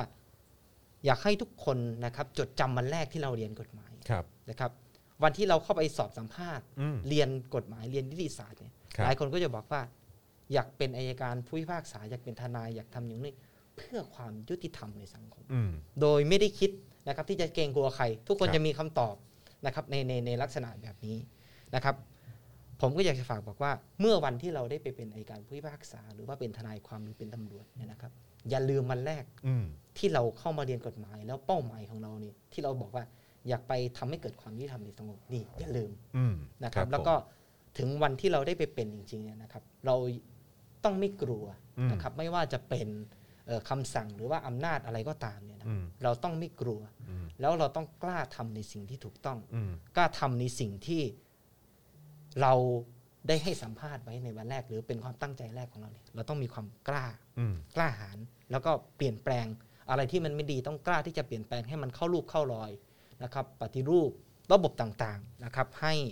เอ่ออำนวยความยุติธรรมให้กับสังคมอย่างแท้จริง อืม นะครับ อันเนี้ยคือส่วนแรก ส่วนที่สองนะครับสำหรับคนที่อยากมาเป็นทนายความ ผมต้องบอกงี้ว่า ตอนเนี้ยมันมีคนอยากมาเป็นทนายความเพื่อช่วยเหลือคดีทางการเมืองเยอะ อืม แต่มันจะมีประเด็นปัญหาว่าหลายคนเนี่ยนะครับ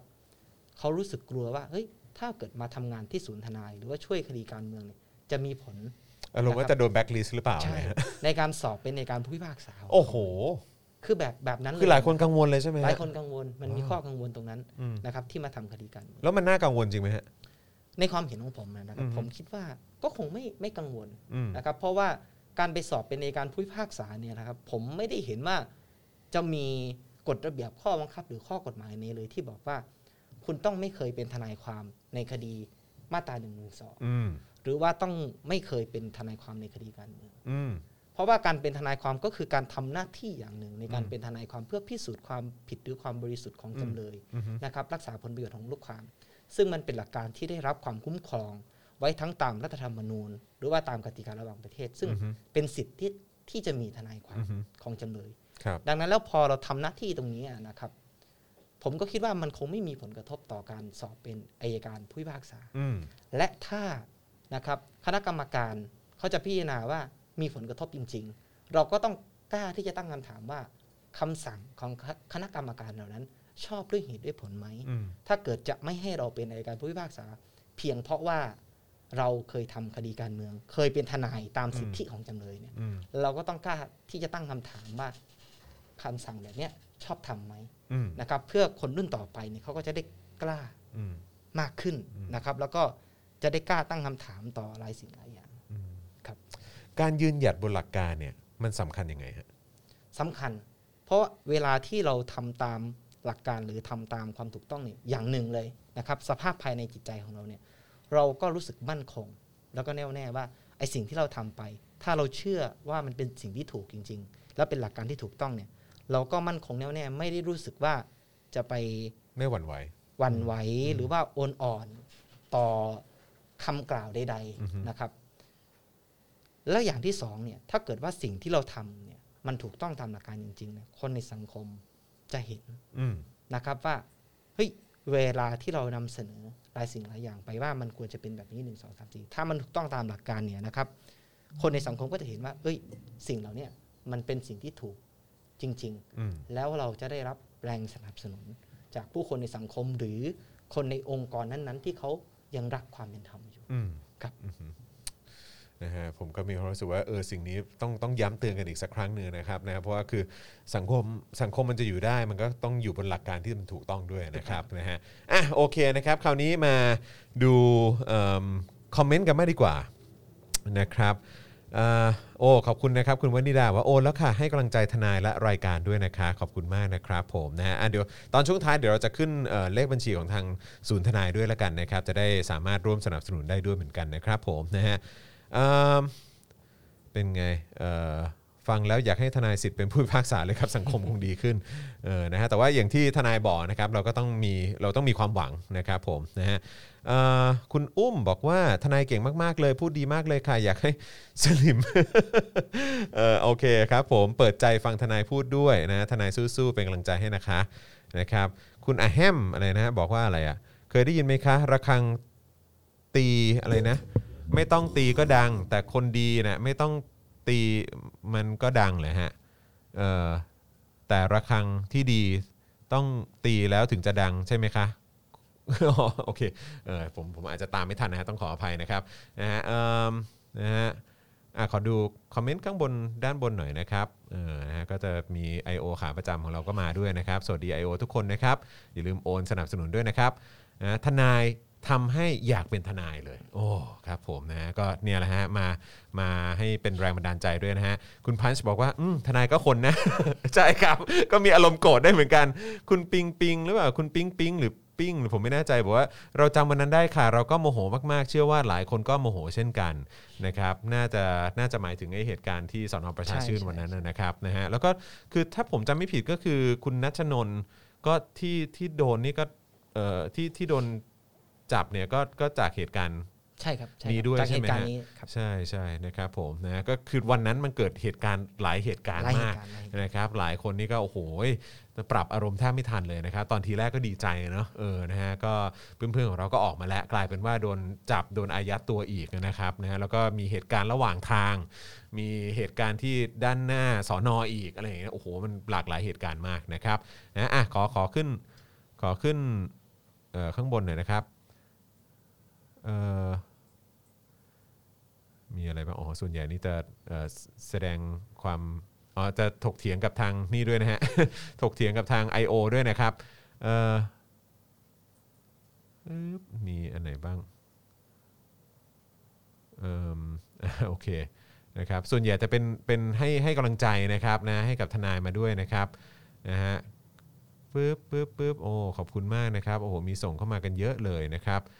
อ่ะโอเคนะครับอ่ะขอขอดูขอดูด้านล่างหน่อยว่าว่าเป็นยังไงบ้างปุ๊บกฎหมายต้องเหนือกว่าอารมณ์อืมนะครับก็มันต้องอยู่บนหลักการนะเนาะนะครับเอ่อคุณชัยมงคลบอกว่าทนายเนี่ยมาโทนอาจารย์วินัยเลยนะครับ นุ่มๆ ฟังเพลินโอ้ ครับผมนะฮะใช่ใช่ใช่ใช่ดูทรงคล้ายๆ กัน คล้าย ๆกันนะครับเอ่อคิดว่าคดีแป้งรอดไหมครับ คุณตี้คุณตี้ถามมาเออเราเราเราจะรู้ผลกันประมาณเท่าไหร่สี่สี่โมง ก็ประมาณสี่โมง ประมาณ คบ สี่ แต่ว่า โมง คดีแป้งเนี่ยผมก็ผมเห็นมีท่านหนึ่งเป็นนักข่าว อืม นะครับ ว่ามีตุลาการท่านหนึ่งให้ อืม ความเห็น ครับ นะครับว่า เอ้ยเอ่อคำพิพากษาของ อืม ศาลต่างประเทศ อืม นะครับ คงคงไม่ได้นำมาเป็นข้อพิจารณาเกี่ยวกับคุณสมบัติการเป็นรัฐมนตรีนะครับ เพราะว่าไม่ใช่คำพิพากษาของศาลไทย อารมณ์ว่าก็ไม่ได้ตัดสินในประเทศไทย ใช่ ก็ไม่เกี่ยวกัน ใช่ใช่ผมผมผมก็ได้อ่านดูแล้วเอ้ยเราจะตีความกันแบบนี้ จริง อืม ๆเหรออะไรอย่างเงี้ยนะ อืมอืม เพราะว่าเอ้าถ้าเกิดว่ามันมีใครคนหนึ่งอะนะครับที่เป็นรัฐมนตรีอะนะครับ อืม หรือว่าเอ่อตำแหน่งสสอะไรก็ตามทีเนี่ยนะครับ ไปยิง อืม คนตายที่ต่างประเทศ แล้ว อืม ถูกศาลต่างประเทศพิพากษา อืม ว่าผิด อืม นะครับ แล้วพอมาสมัครเป็นสสในประเทศไทย อืม เราจะตีความกันแบบนั้นจริง ๆ ใช่ไหมว่า อืม ไม่เคยมีคำพิพากษาของศาลไทย อืม บอกว่าการยิงคนนี่มันผิดกฎหมาย อืม เราจะตีความกันแบบนั้นจริงๆ คืออารมณ์ว่าก็ไม่ได้ทำผิดในประเทศไทย ใช่ คือถ้าไปทำผิดที่ต่างประเทศก็ไม่นับ ก็ไม่นับ คือเราจะเอาอย่างนี้ใช่ไหม เราจะเอาอย่างนี้ใช่ไหม เออ สรุปแล้วว่า หลักเกณฑ์ที่มีการร่างมาเกี่ยวกับคุณสมบัติเนี่ยเราต้องการยึดถืออะไร เราต้องการยึดถือ ว่าเขามีคุณสมบัติที่ครบถ้วน อืม หรือไม่อย่างไรต้องการที่จะตรวจสอบคัดกรองบุคคลเหล่านี้ หรือต้องการเพียงแค่ว่าเอ้ยมันเกิดในประเทศไทยหรือไม่ อืม เอง อืม เออ ก็ เนี่ย แปลกจังนะ ใช่ แต่ว่าก็เกิดขึ้นบนแผ่นดินเหมือนกันนะอาจจะไม่ได้แผ่นดินในประเทศนี้นะ แต่ว่าก็เกิดขึ้นบนโลกนี้เหมือนกัน คือ นะ ถ้า ไอการกระทำนั้นอ่ะ ถ้าการกระทำนั้นๆ หรือว่ามันเป็นเรื่องพื้นฐานที่ อือฮึ คนในสังคมหรือว่าในระดับระดับสากลที่เขาเห็นว่าผิดเนี่ย อืม นะครับอาทิเช่นความผิดเกี่ยวกับยาเสพติดเนี่ยผ อื ม ม เชื่อว่าก็เกือบทุกประเทศทั่วโลกเนี่ยนะครับ อือฮึ ก็คงมองเหมือนกันว่ามัน อืม เป็นเรื่องที่ผิดกฎหมาย อืมอืม ไปเกิดในประเทศอื่น อืม เขาก็ตัดสิน อืม ตามกฎหมายของบ้านเขาว่าผิด ครับ แต่เราจะบอกเพียงแค่ว่า เอ้ย ไม่เป็นไรนะ อืม คุณไปขายอะไรไปขายยามีข้อหายาเสพติดต่างประเทศอะไรก็แล้วแต่ อือฮึ แต่ ไม่เป็นไรคุณไม่ได้ขายในเมืองไทยนี่ มันไม่ได้เกิดในประเทศไทยดังนั้นแล้ว คุณไม่ ไม่ ต้อง ผิด ห้ามคุณสมบัติกันเป็นเอ้ยเราจะตีความกัน เออ แบบนั้นจริงๆหรอ จะเอางี้กัน ใช้กฎหมาย ใช่ไหม แบบนี้จริง เออ ๆเออผมก็คิดว่าเออมันก็เป็นเรื่องที่ อืม เดี๋ยวเราก็ต้องรอดูนะครับ อ่ ว่าผลจะออก รับผ เป็ ม นยังไง เออแต่ผมก็มีความรู้สึกว่ามันก็เป็นเรื่องสามัญสำนึกด้วยนะ ฮะ เออเบื้องต้นแบบนี้ เดี๋ยวเดี๋ยวก็คงได้รู้กันนะฮะเดี๋ยวเดี๋ยวเดี๋ยวคงได้รู้กันนะครับว่าอ่าสรุปรอดแหละฮะผลออกมาแล้วแหละฮะครับผมก็นั่นแหละครับ ซึ่งผมมีความรู้สึกว่าไอ้เหตุการณ์แบบนี้แหละ มันจะเป็นสิ่งที่ทำให้เราหันกลับมามองว่าเออความน่าเชื่อถือ เอ่อในกระบวนการยุติธรรมของประเทศนี้ไม่ว่าไม่ไม่ว่าจะเป็นในศาลไหนก็ตามนะฮะจะเป็นศาลรัฐธรรมนูญศาลอาญาหรือแพ่งหรืออะไรก็ตามเนี่ยหรือว่าศาลปกครองอะไรต่างๆ เหล่านี้เนี่ยผมคิดว่าทุกทุกทุกทุกๆเอ่อทุกทุกๆคดีหรือว่าทุกๆเอ่อสิ่งที่มันเกิดขึ้นที่มันเป็นเรื่องใหญ่ในสังคมเนี่ยประชาชนจับจับจับตามองเนาะเออนะครับแล้วก็ให้ความสำคัญมันก็อยู่ที่ว่าประชาชนจะมีความเชื่อมั่นในกระบวนการยุติธรรมเหล่านั้นต่อไปหรือไม่นะครับ นะฮะคุณโชติกาบอกว่าสนับสนุนกันค่ะชอบทนายและชอบโอ้โหขอบคุณครับชอบรายการด้วยเนอะขอบคุณนะครับนะฮะเอ๊ะเมื่อกี้คุณมุกส่งมาว่าอะไรนะ คุณพันช์บอกว่าเป็นกำลังใจให้นะคะ คุณมุกบอกว่าตอนเด็กอยากเป็นทนาย แต่พ่อไม่อยากให้มา สายที่เกี่ยวกับการเมืองเพราะรู้นิสัยเราดี พ่อบอกว่าน่าจะโดนเก็บแน่ๆ เลยห้ามเรียนนะฮะแต่สุดท้ายก็วนมาทางนี้อยู่ดีนะครับแต่วันนี้ก็ทำในพาร์ทเสือเนาะนะครับก็ทุกคนก็สามารถทำได้นะครับในพาร์ทของตัวเองนะครับคุณวริศราขอบคุณมากนะครับนะฮะโอ้โหเงินเดือนออกก็รีบสนับสนุนเลยขอบคุณนะครับนะฮะเอิ่มคุณอะไรนะฮะ ถ้ากลับกันมีคนต่างประเทศยิงในประเทศไทย ถ้าต่างประเทศบอกไม่ผิดก็รอดสิเออก็อันนี้คือในกรณีที่ถ้าเกิดว่าจะไปเป็นเขาเรียกว่าอะไรนะฮะไปเป็นเอ่อผู้ที่มีบทบาททางการเมืองอะไรอย่างเงี้ยเนาะเออไปมีตำแหน่งทางการเมืองอ่ะอันนี้ก็คงต้องต้องมีการพิจารณากัน แล้วก็ดูว่าเออเอ่อศาลในแต่ละที่เนี่ยเขามีความเห็นว่าอย่างไร แต่ว่าถ้าโดยพื้นฐานแล้วเนี่ยก็อย่างที่บอกนะฮะคือถ้าถ้ามันเป็นเป็นไอ้สิ่งที่คนโดยทั่วไปเขาอาจจะมองว่าเป็นเรื่องที่ผิดนะเนาะเออนะครับอ่ะฆ่าคน เอ่อเอ่อแล้วมีมีการตัดสินออกมาแล้วเออนะครับหรือว่าเอ่อไปค้ายาอะไรอย่างเงี้ยยาเสพติด เกี่ยวข้องกับยาเสพติดอยู่ในกระบวนการยาเสพติดอะไรต่างๆเนี่ยก็เอ่อผมเชื่อว่าสังคมโดยส่วนใหญ่เขาก็มองอยู่แล้วแหละว่ามันเป็นเรื่องที่ผิดนะเนาะสังคมโลกเขาก็มองกันอย่างนั้นอยู่แล้วนะครับแต่ว่าเออเราจะตัดสินกันแบบนี้เหรอเออนะครับก็ก็ก็เดี๋ยวว่ากันครับนะฮะอ่ะคุณมุกบอกว่าคดีธรรมนัตยังอ่านไม่จบนะคะอ่ะโอเคอ่ะเดี๋ยวรอดูแล้วกันนะครับผมนะฮะ โอเคนะฮะก็นี่เราคุยกันมา 1 ชั่วโมงครึ่งนะฮะแต่ว่าเท่าที่ทราบมาเหมือนว่าจะมีข่าวดี ก็คือเอ่อเหมือนวันนี้ทนายว่างแล้ว น่าจะมีโอกาสได้ไปทำอะไรเอ่อเป็นการส่วนตัวบ้างนะฮะอ่านหนังสือออกกำลังกายหรืออะไรก็ตาม ผมได้ข่าวว่าเอ่อทนายนี่ชอบอ่านหนังสือมาก ก็ก็ก็อ่านอยู่นะ เออ ก็ไม่ได้ถึงขั้นชอบขนา เออดนั้น นะฮะ นะครับ แต่ว่าก็แบบว่าอ่ะมีเวลาว่างก็มักจะหยิบหนังสือ ใช่ ขึ้นมาอ่านอยู่เสมอ แล้วก็ นะครับอืม แต่ว่าถามว่าได้ว่างไหมก็คงเตรียมคดีพรุ่งนี้ เอ้ย ได้เสือ ก็เตรียมอยู่ ก็คือหมายความว่าคือถ้าเออก็คือแม้แม้ว่าจะมีเวลาว่างแต่ก็ต้องเตรียมงานสำหรับพรุ่งนี้อยู่ดี ต้อง โถ เตรียมต้องตรียม เอาใจช่วยแล้วกันนะครับผมนะแล้วก็วันนี้กราบขอบพระคุณเป็นอย่างยิ่งเลยนะครับที่ทนายสละเวลามานะครับนะมาร่วมพูดคุยกันในรายการผมเชื่อว่าก็เป็นประโยชน์ให้กับคุณผู้ชม และคุณผู้ฟังด้วยนะครับแล้วก็ที่สำคัญที่สุดผมว่าน่าจะเป็นแรงบันดาลใจให้ด้วยแหละนะครับให้กับหลาย ๆ คน สิ่งที่สำคัญมาก ๆ ก็คือก็เป็นแรงบันดาลใจให้กับคนคนอย่างผมอะนะฮะเอ่อและซึ่งผมเชื่อว่าคุณผู้ชมก็มีหลายคนที่เป็นคล้าย ๆ ผมแหละบางทีมันก็บางทีมันก็มีความสิ้นหวัง เกิดขึ้นเป็นบางครั้งบางคราวเหมือนกันเวลาเราติดตามข่าวสารหรือสิ่งที่มันเกิดขึ้นในสังคมนะครับ แต่ว่าวันนี้เราได้เจอคนที่ลงไปเผชิญนะฮะแล้วก็ไปรับมือนะฮะกับสถานการณ์ที่มันเกิดขึ้นในสังคมจริงๆนะครับแล้วก็ยังคงมีทัศนคติในแง่บวกได้อยู่ นะครับเพราะฉะนั้นก็ดูเป็นกำลังใจมาเติมเอ่อพลังใจให้กับพวกเราด้วยละกัน วันนี้ก็ขอบคุณมากๆเลยนะครับขอบคุณทนายนะครับ ขอบคุณขครับอบคุณนะครับนะฮะเอาละครับสำหรับซีรีส์นะครับเอ่อราษฎรทอนนะครับเสียงจากผู้เอ่อผู้พิทักษ์นักสู้นะครับวันนี้ก็เป็นคิวของทนายรอนนะครับแล้วก็ในเทปต่อๆไปจะเป็นใครนะครับก็เดี๋ยวติดตามกันได้นะครับอ้ออัปเดตมาล่าสุดคุณมุกมาแล้วนะครับเคาะแล้วค่ะเมื่อกี้รอดตามมาตรา 98 ค่ะอืมครับผมนะก็ เย้ ครับผม this is Thailand นะครับผมนะก็ยินดีกับคุณธรรมนัทด้วยแล้วกันนะฮะครับผมแต่ว่าวันนี้ผมคุยกับเอ่อพ่อหมอในรายการนะครับเอิ่มก็รู้สึกว่าเพราะว่าวันนี้ถ่ายเจาะข่าวตื้นกันไป ก็มีความรู้สึกว่าผลจะออกมารอดหรือไม่รอดเนี่ย ก็ไม่มีผลเออมันก็ไม่มีผลแล้วล่ะครับ สำหรับพวกผมอะนะ ก็มีความรู้สึกว่าก็ไม่ได้แปลกใจอะไร จะรอดหรือไม่รอดก็ไม่ได้แปลกใจอะไรนะครับผมนะฮะโอเคนะครับก็เดี๋ยวเย็นนี้นะครับเดี๋ยวมาติดตามกันได้กับ Daily Topics นะครับ5โมงเย็นโดยประมาณนะครับคิววันนี้ก็จะเป็นคิวของครูทอมด้วยนะครับยังไงก็ติดตามกันได้นะครับยังไงใครที่เอ่อไม่อยากจะพลาดนะครับข่าวคราวที่เราจะมาอัปเดตกันในวันนี้นะครับแล้วก็มาอัปเดตสถานการณ์ครูทอมด้วยนะครับเอ่อเพราะว่าเพิ่งออกมาจากการกักตัวนะฮะตรวจโควิดเรียบร้อยแล้วก็ไม่มีนะฮะก็เดี๋ยวมาดูกันดีกว่าว่าประสบการณ์ช่วงที่ผ่านมาเป็นอย่างไรกันบ้าง เดี๋ยวมาฟังกันจากปากครูทอมแล้วกันนะครับแต่ว่าวันนี้นะครับผมจอมวินยูนะครับอาจารย์แบงค์มองบนถอนหายใจนะฮ ะ แล้วก็ทนายรอนนะครับพวกเราสามคนต้องขอตัวลาไปก่อนนะครับ สวัสดีครับ สวัสดีครับ Daily t o p i c กกับจอห์นวินยู